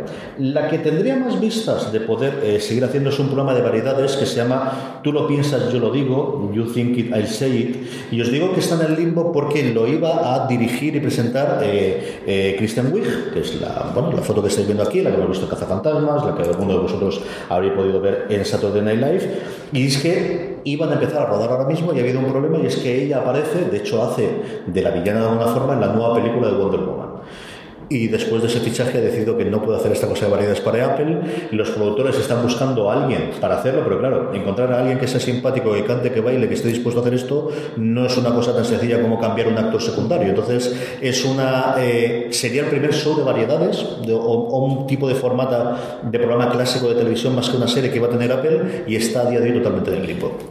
Ella yo creo que es una actriz que, que sabe cambiar muy bien de registro. Quizás en Fantasma no fue su mejor papel, pero en Saturday Night Live, bueno, es alucinante las, las, los gags y, los, y lo, que, lo que puede llegar a interpretar. Yo creo que se ha perdido, haber perdido aquí un gran, eh, bueno, una gran actriz y, es difícil encontrar un repuesto ahora. Que yo no, no creo que busquen a alguien como ella, buscarán algo para, para no intentar sustituirla, sino eh, poner a alguien en su lugar, aunque sea lo mismo. La siguiente es una eh, biopic en seis partes llamado eh, Signos Vitales sobre la vida de Dr. Dre, que es del antiguo. Este es justo confirmado un poquito antes de que Apple fichase a los dos ejecutivos de Sony, que habían sido responsables de Breaking Bad y de un montón de series más en Sony, para montar todo lo que os hemos contado. Esta serie está totalmente en el libro. Dr. Dre es uno de los fundadores de Beats, junto con Jamie Joy que la compran y va a ser, pues tenía toda la pinta de ser una serie con muchísimo acceso a él y bueno, pues posiblemente muy de dar cera pulicera para que lo vamos a negar. Y está totalmente en el limbo, no se ha vuelto a saber nada más de ella desde el 2016 cuando se confirmó, como os digo, para ese mundo pre vamos a hacer toda esta inversión audiovisual. Yo creo que esto está en pausa ahora mismo porque eh, él es un personaje muy conocido en Estados Unidos, lanzó la marca Beats y eh, bueno, en Estados Unidos es una completa locura. Apple aprovechó eh, bueno, el, conocimiento que tenía con la empresa para usar su servicio de streaming para relanzar o lanzar Apple Music. Y, bueno, eh, después de todos los grandes fichajes que hemos visto hasta ahora, yo creo que este se queda un poco atrás en la sombra. Si no tuviéramos todos los demás, sería bueno, un, buen, un buen punto de partida, pero claro, es que los demás yo creo que oscurecen un poco a, a Jimmy Hablando de esto, y, vamos a terminar ya mismo, pero hay un documental en seis partes que en Estados Unidos se emitió HBO, pero aquí ha traído directamente Netflix, sobre la relación de Dr. Dre y Jimmy Jovine. Empieza con Beats, pero luego remonta a su origen en cada uno de los lugares. Eh, pues siendo el productor ejecutivo de, algunos de los discos de Bruce Springsteen y de gente de los 70 y los 80, de U2, y Dre, bueno, pues en NWA que es muy curioso. Son seis episodios y está bastante bien. Si os gusta el mundo de la música rock y del mundo especialmente hip hop rap, está muy, muy bien. Son, yo diría que los Jobs y el Wozniak de la música. Sí, la, historia entre ellos y el paralelismo que hay con, con, Steve Jobs y Steve Wozniak de cómo crearon Apple va muy en la línea. La relación entre ellos ha sido, bueno, no siempre ha sido fácil, pero de ahí está que haya dado lugar a, una historia que, que, bueno, sí que estaría bien verla. Sobre todo por cómo lo plasma Apple porque recordad que ahora esta gente está trabajando para Apple.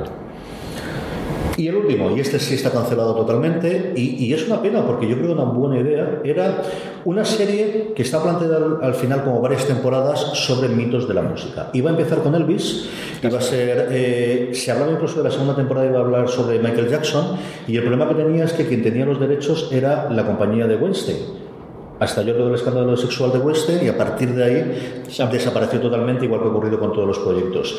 Mm, ahora mismo ha entrado en la bancarrota la compañía, a lo mejor eso está en algún cajón se puede recatar, porque como idea no es mala. Y yo creo que al final, nuevamente, también es cierto que pita más al antiguo Apple en el que vamos a relacionar toda la cosa de vídeo con la parte nuestra de música, pero la idea de hacer una serie antológica por temporadas distintas con uno de los grandes iconos de la música, yo creo que no es una mala idea. O sea, me salen como 10 nombres ahora mismo de que me interesaría ver alguna serie. Eh, además, muchos de ellos los que se han muerto recientemente, tristemente, en los últimos dos o tres años. ¿no? Y empiezas con Bowie, Prince y para alrededor. Y yo creo que podría funcionar muy bien. Es un pelotazo, eh, pero de nuevo creo que, creo que a Apple le conviene más empezar por eh, algo que sea más diferencial. Al final, esto podría ser un proyecto que podría hacer cualquiera si tuviera los derechos. Y la compañía de Weinstein ahora está no está por, muy... No, no existe prácticamente, vamos, estamos a ver qué ocurre. Estos son, como os decía, los 24 proyectos que en algún momento ha tenido o ha emitido Apple, o se han llegado a cancelar en el momento, en- dependiendo de la situación. Y claro, la gran pregunta que siempre te queda aquí es, bueno, ¿y todo esto cuándo lo vamos a poder ver? Todo esto cuándo lo... Y sobre todo, ¿de qué forma lo vamos a poder ver? ¿En qué dispositivo lo vamos a poder ver? ¿Y cuánta pasta nos va a contar, Pedro? ¿Tú qué idea tienes sobre, sobre esto? Aquí al final hay algo que tiene que desaparecer. Sabéis que Apple al final está eliminando todas las IS de los productos. Va a ser muy difícil quitarlo en el, iPhone. Eh, iTunes tiene que desaparecer. De hecho, ya está en camino. Desde que Steve Jobs presentó los iPhone cortando la tijera del cable diciendo que los iPhone ya se podían sincronizar directamente o crear directamente desde todo de forma inalámbrica con Wi-Fi sin necesidad de conectarlo a ningún Mac o PC, que, que hay gente que lo hace.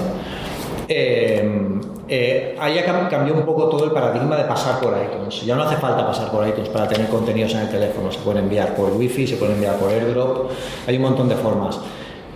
iTunes va a desaparecer y lo hemos comentado alguna vez en el podcast y yo creo que al final eh, la forma de hacerlo más sencillo sería Apple Music, pero hay un problema, es que se llama Music. Entonces, ¿qué otra forma tendríamos de llamar a esto que tenemos series, tenemos películas, tenemos música? Hay, un- hay una, hay una palabra que define muy bien todo esto, lo que pasa es que ya está pillada, se llama Apple TV. Y el Apple TV ya existe y es un dispositivo que muchos tenemos en casa.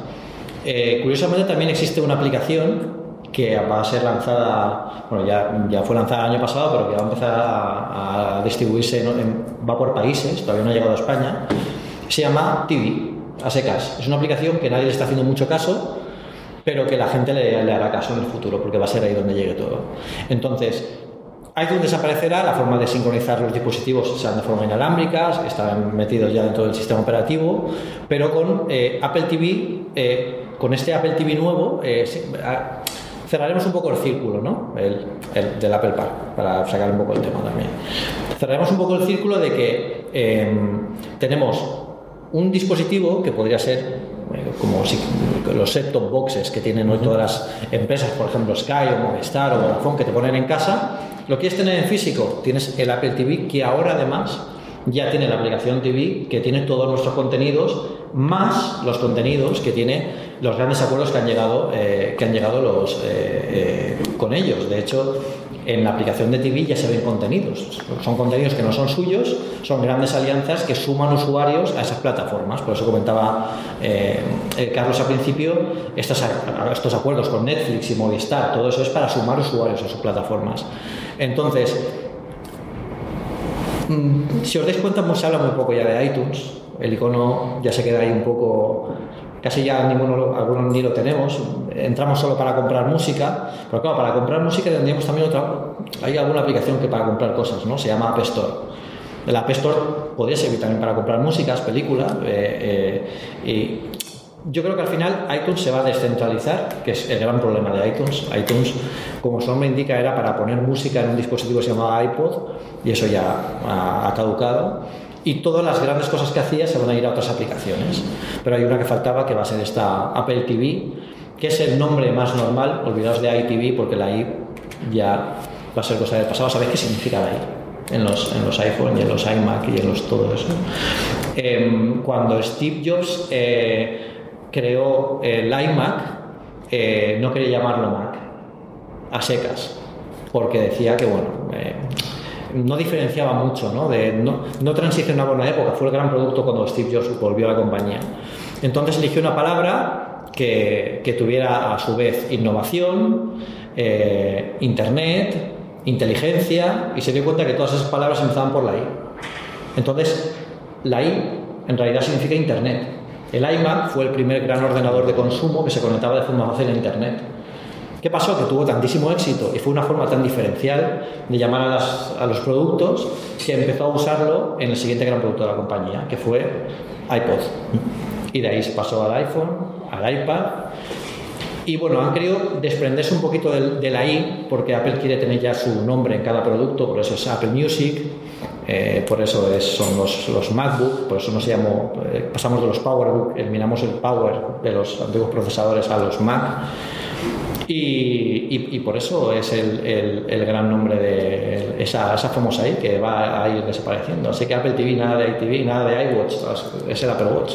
Te queda el iPhone y el iPad porque no puedes Eso va a cambiarlos. ser es muy complicado. El Apple Phone a tener, sí, sí, uf, complicado. ¿Cuál es mi opinión sobre el invento?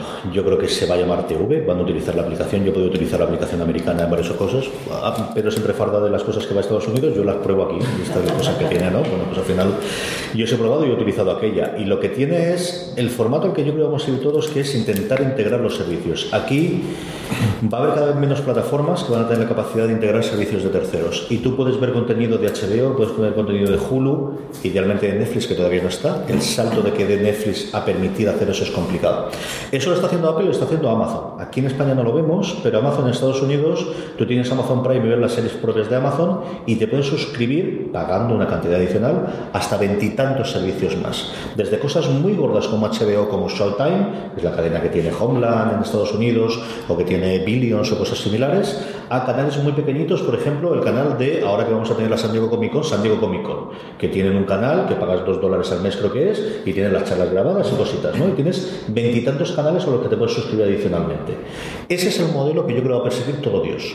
El yo soy una plataforma en la que tienes mi contenido exclusivo y en Amazon son las series de Amazon Prime y Apple va a tener las 24 que hemos comentado ahí y todas las demás y además te puedes suscribir a través de mí a Hulu en Estados Unidos, que es la que tiene ayer con toda la criada. Te puedes suscribir a través de mí a HBO e idealmente a Netflix, que esa es la gran jugada, si entrará Netflix o yo no. Eso se va a llamar Apple, eso se va a llamar televisión, ya existe la app como tal.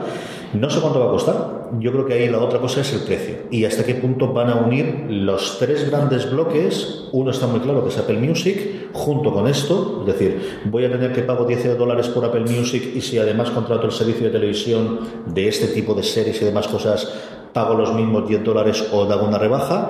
Y luego hay una tercera pata que son las revistas. Apple compró hace dos meses, lo comentamos en el podcast, una cadena, una aplicación que realmente lo, lo interesante de la aplicación era las licencias que tenía de todas las revistas americanas, de The Squire, las revistas de moda, las revistas de diseño, las revistas tecnológicas, para poder integrarlo en su Apple News, que es lo que todo el mundo estaba buscando. Y pagues con una suscripción todo tu contenido visual, desde revistas a televisión, pasando por la música. Eso es muy interesante porque eh, cuando Apple vaya a, las, productoras o a las emisoras para decirle, ¿quieres estar en, Apple TV? Eh, ¿Qué te ofrezco? Pues te ofrezco que eh, ahora mismo, imagina Vodafone o Movistar TV, eh, ahora mismo, si tú me dices que sí, vas a estar en el bolsillo de 100 millones de consumidores hoy. O sea, de repente la aplicación de TV va a tener Movistar y tú te puedes, te puedes contratar. Eso, a nivel de crecimiento de usuarios, hemos empezado toda la charla diciendo que Netflix ayer se pegó un batacazo en bolsa porque perdió suscriptores. Imaginaos si ahora le dicen a una cadena, a lo mejor ganas, a lo mejor 100 millones de personas no, pero imagínate que ganas un millón de suscriptores. Es una barbaridad.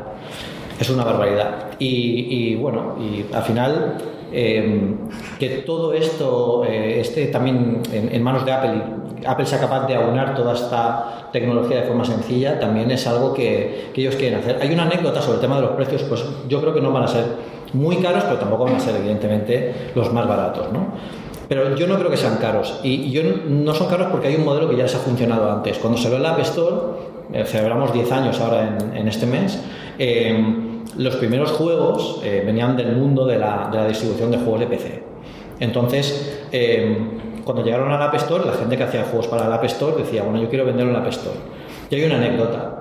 Y es que fueron a Steve Jobs y le dijeron, eh, una gran empresa de software, y le dijo, quiero poner este juegazo, que sabes que la gente lo va a buscar, y lo voy a vender por 30 dólares. Dice, barato, porque la versión de PC vale 59.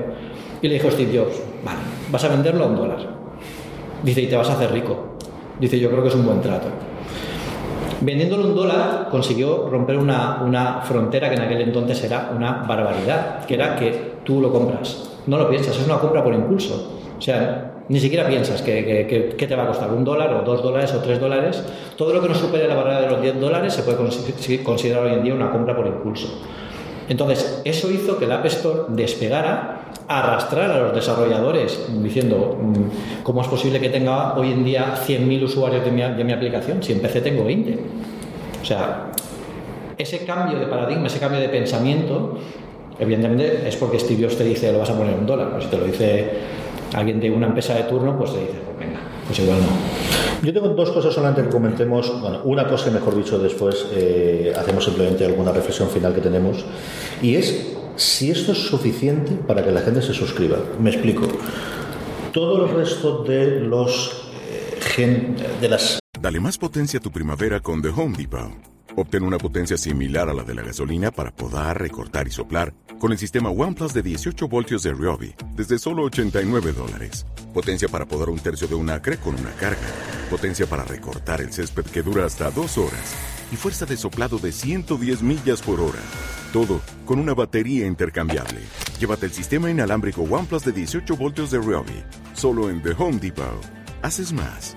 Logras más. eh, cadenas, plataformas o como queréis verlo, que a día de hoy te puedes suscribir, sí tienen producción propia y eso es lo que te marca el, antes y el después, pero todas tienen catálogo. Tiene un catálogo histórico. En algún caso, porque lo han generado como HBO desde hace 18 años con Los Soprano, incluso alguna serie anterior como ahora es Off, y en algunos casos porque lo han comprado originalmente, como a Netflix, ¿no? que al final le ponen el sello de Netflix original a un montón de cosas que no son propias. 24 series de producción propia son muchas series, son más de las que produce HBO al año, pero no son tantas comparadas cuando tú hablas con un, desde luego, un Hulu o un Netflix Pero o un tienen más HBO. productoras también que van a Entonces, ser. ¿Tú crees que van a comprar cosas externas o van a comprar otros catálogos? Porque tampoco queda mucho más cosas a la hora de sacarlo. ¿O salen con esto, Pedro? Y la posibilidad de otra suscripción. Yo creo que van a salir con sus originales. No creo que salgan con contenidos que sean de otros con el sello de Apple. Porque Apple no hace eso. Apple hace eso en el sentido de que, por ejemplo, eh, transiciona un producto. Por ejemplo, transicionó el, el streaming de Beats a Apple Music, pero cambiando mucho el modelo de cómo ellos entendían el streaming. Aquí no pueden simplemente poner un sello porque Apple no, no es de poner pegatinas. Yo creo que no salen. Habría la posibilidad de que comprarse un estudio pequeño. Hay todavía algunos, Lionsgate, por ejemplo, que es la productora de, eh, junto con Hulu de- del cuento de la criada. Hay dos o tres por aquí pequeñitas. No, evidentemente, un Fox como va a comprar Disney o la que sea, pero sí alguna productora pequeñita. Yo creo que para mitigar eso lo que van a hacer es como Apple Music, es dar tres meses gratis. Yo creo que Sí, la, la sí, jugada sí. aquí es: vamos a salir al menos con 10 o 12 series y tenemos que dejar mucho tiempo para verlas y de forma que cuando terminemos tengamos alguno de los pelotazos gordos. Sea una fundación, sea el otro y ya sea mucho más sencillo entrar. Ah, nos vamos de tiempo, como siempre. Sí. Esto, esto nos pasa siempre igual. Reflexiones de última hora o. La última yo quería hacer la de. Y esto es solamente de hace año y medio para acá. ¿eh? Claro, es que hay muchos acuerdos que se están sellando ahora mismo y no sabemos absolutamente nada. La gran pregunta es, ¿cuándo voy a tener esto para, para poder empezar a verlo? Eh, Apple llega tarde a esto. Llega tarde porque depende de muchas productoras, depende de cómo se hacen los contenidos, de actores, actrices, de muchas gestiones en despachos que, que- que no conocemos. Se supone que todo esto empezará a llegar a finales de 2019. Esto no vamos a verlo este año. Eh, todo tiene cierto sentido porque ya empezamos a transicionar la, la- la idea esta de eliminar iTunes y que Apple Music cobre mucha más relevancia y que empiece a separarse en distintos productos eh, iTunes dentro del sistema operativo. Eh, yo creo que se logrará con los sistemas operativos que saquen este año y con los que saquen el año que viene en julio de 2019. Y ahí ya veremos posiblemente el anuncio de que TV o la aplicación que sea, si al final no tenemos razón, si sale una nueva, eh, será la que encargada de mostrar todo este contenido dentro de, dentro de, de la plataforma, pero lo veremos a finales de 2019 como, como muy pronto. Lo que sí que podremos ver antes eh, posiblemente sean anticipaciones y que es que un tráiler eh, es algo que Apple nunca ha hecho. Apple sabéis que no presenta, no, da ninguna pista antes de presentarlo oficialmente en una, keynote. Eh, pero yo creo que aquí sí que anticipará algún tráiler y yo tengo ganas de ver el, el logotipo de Apple Original dentro de, de una serie porque va a ser curioso. Yo creo que la fecha ideal para lanzarla, pensando en que fuese verdad esto que os digo, los tres meses de, prueba, que no lo digo por decirlo, sino porque Apple Music tuvo y sigue teniendo, si no recuerdo mal, esos tres meses. YouTube Premium, ahora con la salida, también ha tenido durante un mes y pico, dando tres meses gratuitos, aunque lo han limitado en puestos durante un mes. Es junio, el que es, coincide con la conferencia de desarrolladores, que quizás no es el sitio en el que mejor puedas presentar esto. Sobre todo por dar los tres meses en verano, ¿no? que al final, cuando la gente tiene más tiempo para probar y para experimentar algo nuevo, te lo llevas al campo, te lo llevas de vacaciones, te lo llevas donde sea y lo pruebas en todos tus dispositivos, aquellos que te llevas miras la calidad por 4G, es que tengas al menos julio y agosto, ¿no? y idealmente septiembre. Junio sería el mes ideal, pero coincide con la conferencia de desarrolladores y por ahí me tira para atrás. Yo creo que diciembre del año que viene es muy largo. Es muy, muy largo con la cantidad cantidad de cosas que hasta septiembre te lo podría comprar. O Oprah presentando un nuevo iPhone con una serie. Eso sí podría ser. Yo lo que más claro, lo que veo ahí es septiembre y entonces de octubre, noviembre y diciembre te pille todas las navidades para poder probar los cacharros Mm. y que eso te dé una justificación o te venga incluso gratuito. ¿Qué otra cosa que te puede haber es, te compras un nuevo iPhone, tienes 12 meses gratuitos de esto. Que no es algo que jamás ha hecho Apple, pero hombre, que siempre es la primera vez, ¿no? Alguna vez nos regalarán algo, digo yo. Bueno, bueno, pero eso lo has dicho tú. Sí. Pues nada, eh, ¿algo más que quieras comentar antes de que dejemos a la gente que amablemente ha venido a vernos cualquier pregunta que tengan? Nada más. Pues la mesa es vuestra, así que todo lo que queréis preguntarnos, aquí estamos, encantadísimos De lo que vosotros. Vicente. Coge el micro, Vicente, que si no, no te grabo. Bueno, ¿me escucháis no todos? Sí. Bueno, lugares, evidentemente hay mil, como siempre.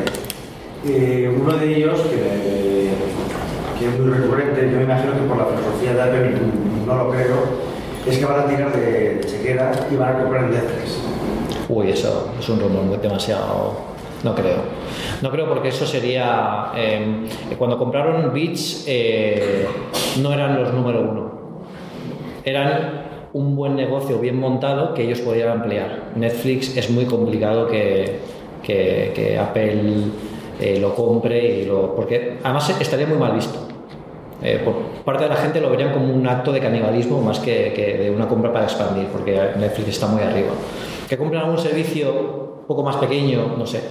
Imaginaos un Prime Video que no la, bueno, Prime no, porque Amazon no la van a tocar nunca, pero un servicio así pequeñito que les pueda servir como infraestructura no está mal. Pero Apple yo creo que va a montar ahí su propio, su propio sistema. No, es complicado. Netflix en el momento lo hace 5 años, antes de que realmente el streaming fuese adelante, cuando todavía están vendiendo las licencias internacionales, que hace, por ejemplo, que House of Cards aquí, la nueva temporada, la vemos en Movistar Plus antes de Netflix, porque los derechos no lo tenían ellos. Netflix se quería, lo quería comprar, eh, bueno, se ofreció a Blockbuster hace un en su montón de años y no, Blockbuster dijo que Netflix eso no tenía mucho futuro. Cuando era lo que era, al final Netflix era un videoclub de alquiler en que las cintas te las mandaban a casa. Aquí no lo hemos visto, pero en Estados Unidos Netflix era famoso por el sobre rojo, que era el que te llegaban las películas en DVD y tú las devolvías y te las podías quedar todo el tiempo que había antes de, de meterse en el streaming. Eso ha existido.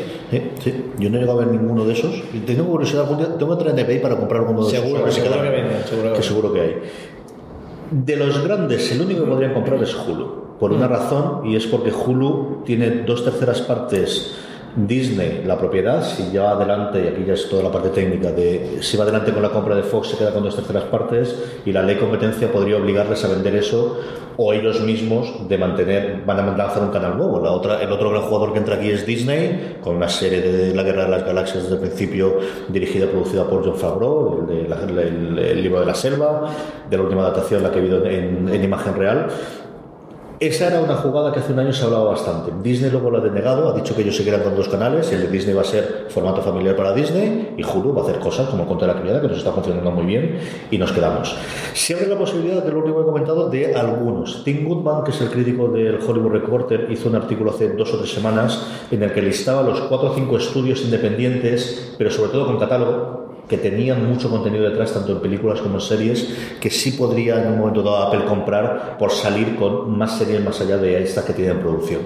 Pero yo cada vez lo veo menos claro. Yo cada vez estoy puesto de esto es borrón y cuenta nueva y vamos de aquí adelante, salvo que encontrase una cosa muy barata que no tiene pinta de que vaya a encontrar estas Es como si Apple hubiera comprado Spotify. No, no van a entrar ahí. Más preguntas, si tenéis. ¿No pensáis que también puede lastrar el tema de que han comentado que quieren, quieren contenido familiar? Pues Sí. vamos a ver un Juego de Tronos, no vamos a ver un Breaking Bad. ¿No pensáis que eso puede lastrar un poquito también la plataforma? Sí, de hecho, eh, las palabras de Steve Jobs cuando salió el iPhone eh, y eliminó todas las aplicaciones de porno de, del App Store fue si queréis porno compráis un Android. Es claramente un mensaje dirigido a que su contenido, si veis las- los ejemplos que os hemos puesto, no hay nada que sea eh, excesivamente ni siquiera acercado al género eh, de, de adultos, es más contenido familiar, fantasía, ciencia Es que esta fundación, una de las cosas que tiene es, es compleja, pero al final es una serie muy familiar, es una novela muy familiar. Sí, pero... Es familiar, ¿no? En, cuanto a sexo, violencia y demás, no tienes nada de eso, tienes una trama compleja, pero no es un problema de, de las cuatro o cinco marcas que hacen que al final pases a mayores de 18 años, eso no existe.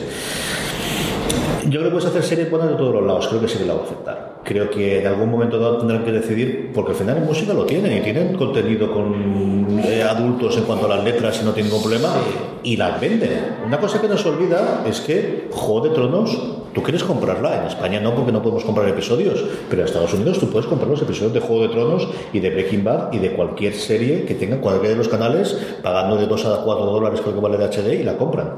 Pero aquí yo creo que sí que han decidido que el streaming no es la venta de iTunes en el que todos sabemos que esto es un intermediario y no lavamos las manos. Que sí que aquí están poniendo el sello del nombre detrás y que cuando tú compras una serie de Apple, igual que si vas a ver una serie de Disney, que es la otra que también vamos a tener y vamos a saber que es familiar, y por eso van a conservar Hulu para tener otro tipo de contenido, esperas esa cosa de esto lo puedo ver con cierta tranquilidad con los críos en casa. Será más complicado, más difícil de ver, pero lo puedo ver con los críos y no voy a tener que pararlo rápidamente y tapar los ojos. Todo lo que lleva sello de Apple al final está muy, muy dentro de la filosofía de la empresa. Y eso es verdad, al final ellos eh, bueno, eh, quieren hacer, llegar a ese tipo de contenido porque entienden que bueno, el ADN de Apple es un poco ser muy familiar y llegar de forma cercana a la gente. El, el otro contenido, pues bueno, pues habrá que comprarse un Android. ¿Y hay posibilidad a lo mejor de contenido de iTunes que ya tienen Sí. ya un acuerdo para también ofrecerlo en streaming? Sí, eso no hemos hablado, eso, eso es interesante. Hay problemas de licencias. Al final ellos lo que tienen en lo otro es simplemente yo tengo una tienda que vende no DVDs sino bits y lo compras, mientras que si tú lo que quieres es streaming necesitas tener una licencia. Y la gran movida ahí es que la gran mayoría de todas esas series ya tienen una licencia de exclusividad. Hay muy poquitas, sobre todo porque Netflix hace dos años decidió que yo solo quiero juegos exclusivos.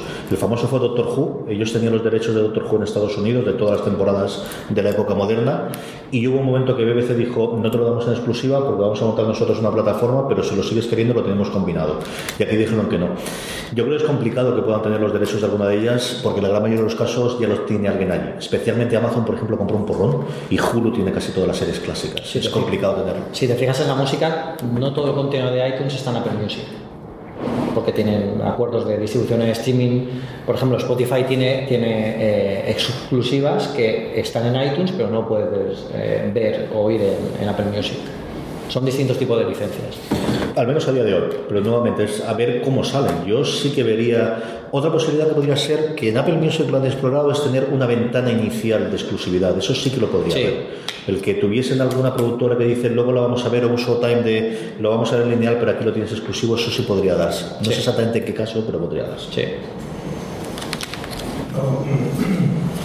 ¿No pensáis que de alguna manera, por lo menos es mi opinión personal por, el conocimiento que tengo de Apple, querrá innovar de alguna manera para dar un paso más, como en su momento, pues hace 10 años, ¿no? Bueno, que se cumplió, que se sobre todo de la Apple Store.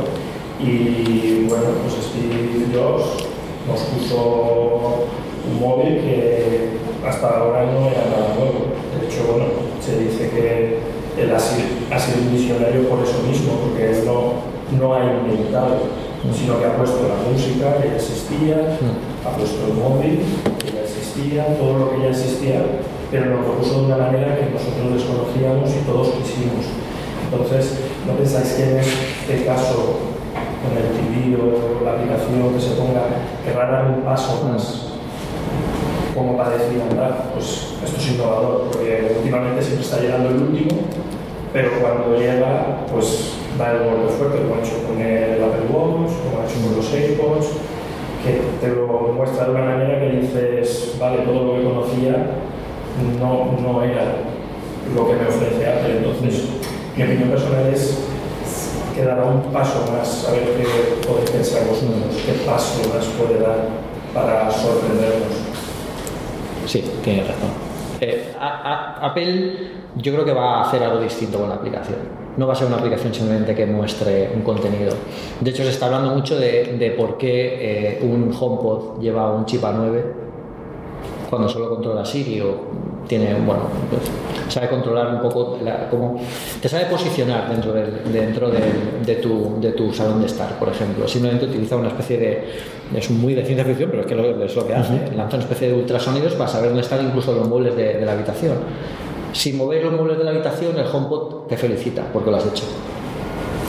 Entonces, toda esa tecnología, los, los AirPods, son, yo creo que es del mejor producto de Apple de los últimos años. Eh, quien lo haya usado lo sabrá. Eh, es, es un iPhone. O sea, tiene más tecnología que el primer iPhone, esos pequeños cacharrillos, son pequeños microordenadadores. Todo eso combinado con el ecosistema que tiene Apple puede dar lugar a mucho juego, puede dar lugar a comentar- comentarios del director en el- en- en los AirPods, puede dar lugar a aplicaciones que sirvan como segundas pantallas. Se está hablando mucho de la realidad ampliada y de cómo se podría aprovechar. Eh, podríamos, por ejemplo, ver accesorios que salen en películas en realidad ampliada y verlos en tu casa, ver eh, este actor o esta actriz eh, o que te represente una escena en el salón de tu casa. Eso no lo está haciendo nadie porque nadie puede hacerlo. Y Apple está poniendo mucho interés en los kits de desarrollo en que todo eso sea, empiece a ser posible. ¿no? Entonces es un poco jugar con todo eso. Eh, de momento siempre ha sido muy conservador con los contenidos. Por ejemplo, el Apple TV se ha centrado mucho en que la experiencia sea cómoda de, de- de funcionar, pero ahora tenemos, eh, ahora ya no tenemos, es un poco una, una computación ya no está ubicada en ninguna parte. Yo, o sea, aquí hablo con Siri, hablo con Siri aquí, hablo con Siri con los AirPods, en el HomePod también, y no hace falta sentarte delante de un ordenador. Entonces eso te permite tener un montón de canales de comunicación, que cuando le esté sonando al doctor, al doctor Who que llegue la TARDIS, de repente te vibre el Apple Watch. Hay un montón de cosas que solo puede hacer Apple porque solo tiene el ecosistema. Y yo creo que por ahí podría, podría innovar y podría ser una cosa súper curiosa que de verdad solo pasaría. Yo si hacen eso con fundación, me pillo vacaciones y me... Yo lo primero que he pensado es lo mismo que Pedro. ¿no? Al final el control del ecosistema te permite, realidad aumentada y realidad virtual, lo primero que te viene a la cabeza de aquí podemos tener totalmente controlado desde el principio cuál va a ser la experiencia y hacer un programa piloto. Yo creo que en estos proyectos es complicado que lo integren, no sé, a lo mejor lo lanzas a lo grande. En los originales no, porque si ellos, ellos graban, hacen la grabación, te pueden decir, vale, el HomePod, tienes un HomePod en casa, eh, te va a posicionar el sonido. Tienes dos, te va a posicionar los actores. Tienes tres, mm, yo qué sé, bueno, tres HomePods. pues, Yo lo que sí que espero es una experiencia de usuario de la aplicación, que al final eh, Netflix no funciona mal, HBO funciona fatal y tienes un poquito de todo. Y Yo creo que sí que aquí, eh, el- eh, por Dios, que la gente que diseñe esto lo utilice, que no pido mucho más, pero es que cuando ves alguna de las cosas que ves en el iPad es para pegarte un tiro, es que me parece que no lo usan en la puñetera vida. Y todo lo que sea innovación yo creo que va por ahí, va por la realidad aumentada y la realidad virtual y esa integración, ese Igual no en una primera etapa, porque es, es arriesgar mucho meterte en series y sacarlo todo de golpe y de repente meterte a los actores en el salón de tu casa igual. Pero con alguna experiencia piloto, igual con alguna de estas series que vemos que no tienen tampoco mucho... De todas estas de aquí, la es la que le pilla más. Yo creo que, que, que, Por ejemplo. que la que hemos contado, el, el rollo este que se te lo oiga, y yo creo que eso podría funcionar bastante bien. Sí, sí, sí. ¿Tienes alguna cosita más? ¿Y luego qué pensáis que van a hacer? ¿Lo van a sacar primero en Estados Unidos? ¿Lo sacarán Sí. a nivel...? Nos va a dar mucha rabia. Sí, es que no lo he dicho, pero igual 2019 Yo creo que sale de todos los lados. Yo creo que a estas alturas del partido quieren hacer como Netflix. Seguro. Sobre todo si no compran catálogos. Si compras en catálogo sí tendrían el problema de va a ser muy complicado que puedan comprarlo internacional. Yo creo que aquí abren todos los sitios que puedan. Yo creo que también otra de las cosas que están esperando es que estén en más sitios, pero al final Apple Music lo tienes ya medio Sería la primera vez que hacen contenido propio, eso les permite jugar mucho. Por eso hemos dicho antes que no, que no, eh, que no entrarían a tener nada que ya tienen otras cadenas, porque tienen que comprar los, los contenidos. Yo aquí la compra francesa de verdad sí que me da la idea de, ya no solo la compra francesa, sino ficharon hace, al poquito tiempo de la gente de Sony, ficharon a un responsable de eh, producciones internacionales, que no es una cosa por la que tú normalmente empiezas cuando quieres una cosa controladita y en Hollywood y que no se salga de California, y hace nada han fichado a un director ejecutivo que estaba en BBC para controlar y para estar de apoyo a este. Yo creo que sí que salen en, todo, en todos los sitios donde puedan estar con garantías, que viene a ser más o menos todos los sitios donde esté iTunes a día de hoy. No te digo que van a estar los 192 países que está Netflix, pero que está en Europa Occidental, está en Estados Unidos, Canadá, está Japón y están en Australia. Sí, yo creo que sí, yo creo que sí que salen todos de golpe. Esto queda grabado. ¿eh? Cuenta que Apple News, por ejemplo, no ha entrado todavía. Tiene una complejidad distinta, claro, el tema editorial y tal, pero... Pero la principal es ahí es parte del idioma, que aquí con los subtítulos y con el doblaje lo suples y que controlas el contenido tú. Y al final vuelve a ser otra vez tema de tecnología. Es decir, si te has gastado 100 millones en una serie con Reese Witherspoon y Jennifer Aniston, que es tuya, tuya y solamente tuya, ¿dónde quieres que se vea? Porque la siguiente jugada es, tengo esto, lo que hago es recuperar de los 100 kilos 80 millones porque lo vendo a 20 televisiones en Europa. No, no. Eso no lo voy a hacer, eso no lo va a hacer Apple. Ya no lo hace Netflix, no lo hace nadie porque lo- la importancia es el contenido. Si no vas a recuperar esa inversión, la forma de recuperarlo que es abrir en cuanto más países. ¿Cuál es el coste adicional que tiene Apple de montar eso en Estados Unidos y en Canadá y no hacerlo en, en Francia? Por no ponernos siempre de ejemplo nosotros, pero venga, pongamos en España. la publicidad que voy a hacer aquí. Es que a nivel de distribución, a nivel de gestión, ya tiene nuestra cuenta, ya tiene nuestra tarjeta, ya lo tiene absolutamente todo. Sí, la mía la tiene. Eh, El coste de distribución del ancho de banda ya lo tienen contratado, déjame todo lo que hay.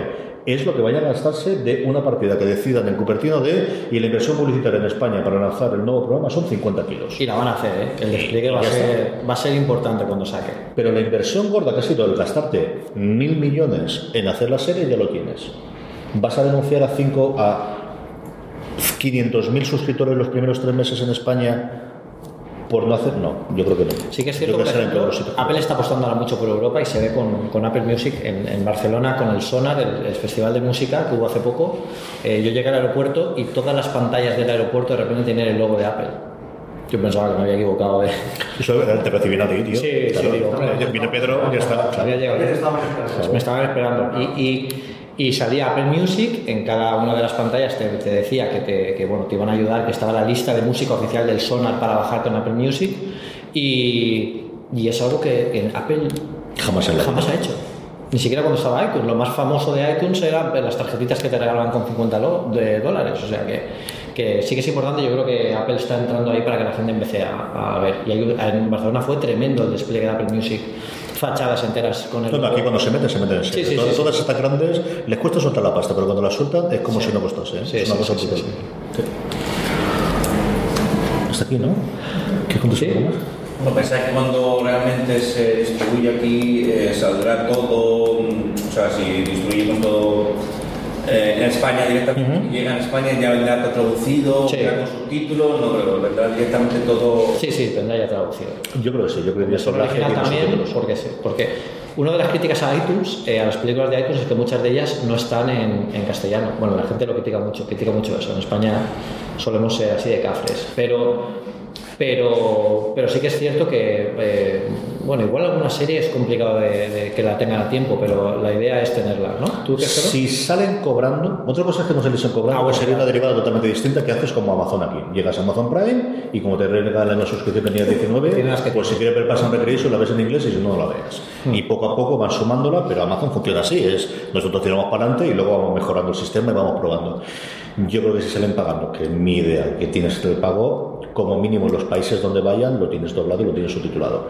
Que el doblaje sea más sudamericano que español de España, esa es una movida diferente y una problemática distinta. Pero español. Pero que doblaje. Bueno, es que la película de Disney de los 70 está doblado en sudamericano, ¿eh? Sí, todos hemos visto los Masters del Universo en latino. Claro, tío. eso- Esa sí que es una cosa distinta.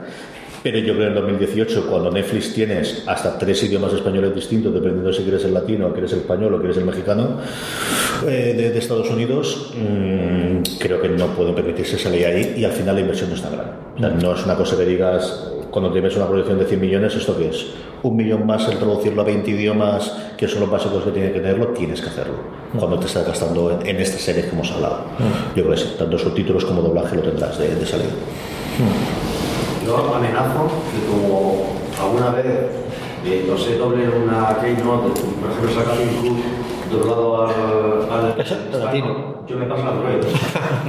Te lo juro, no amenazaban. Hay, hay unas cosas en las keynotes que nunca se ve tampoco en los vídeos y es que alrededor de todos los que nos sentamos para ver la presentación hay eh, traductores de signos y sientan a los periodistas que, que tienen alguna, bueno, pues que no escuchan bien o lo que sea, cerca de esta gente que va. Yo tengo un vídeo por ahí, yo creo que no se ve en ningún sitio, lo pondré en YouTube. La tía va a, bueno, a tope, o sea, pa, pa, pa, pa, pa, pa, conforme van hablando. Y además se ríe, cuando se ríe Tim Cook, ella también se ríe. Es un poco el reflejo de. Y es muy gracioso porque es una empleada de Apple con el logo de Apple, como la que te os podéis con- encontrar en las Apple Store, pero traduciendo la Keynote a la gente que está allí. O sea que es un gesto, es un gesto bastante chulo, pero en castellano no. Apple tiene el, el canal de YouTube y tiene una traducción automática de subtítulos para las keynotes que funciona bastante bien. Yo dudo que sea traducción automática, puede ser que sea una traducción oficial, porque Apple ahí cuida esto. Sí, si tienes el guion también puedes hacerlo, quitando algún chiste que meta Sí.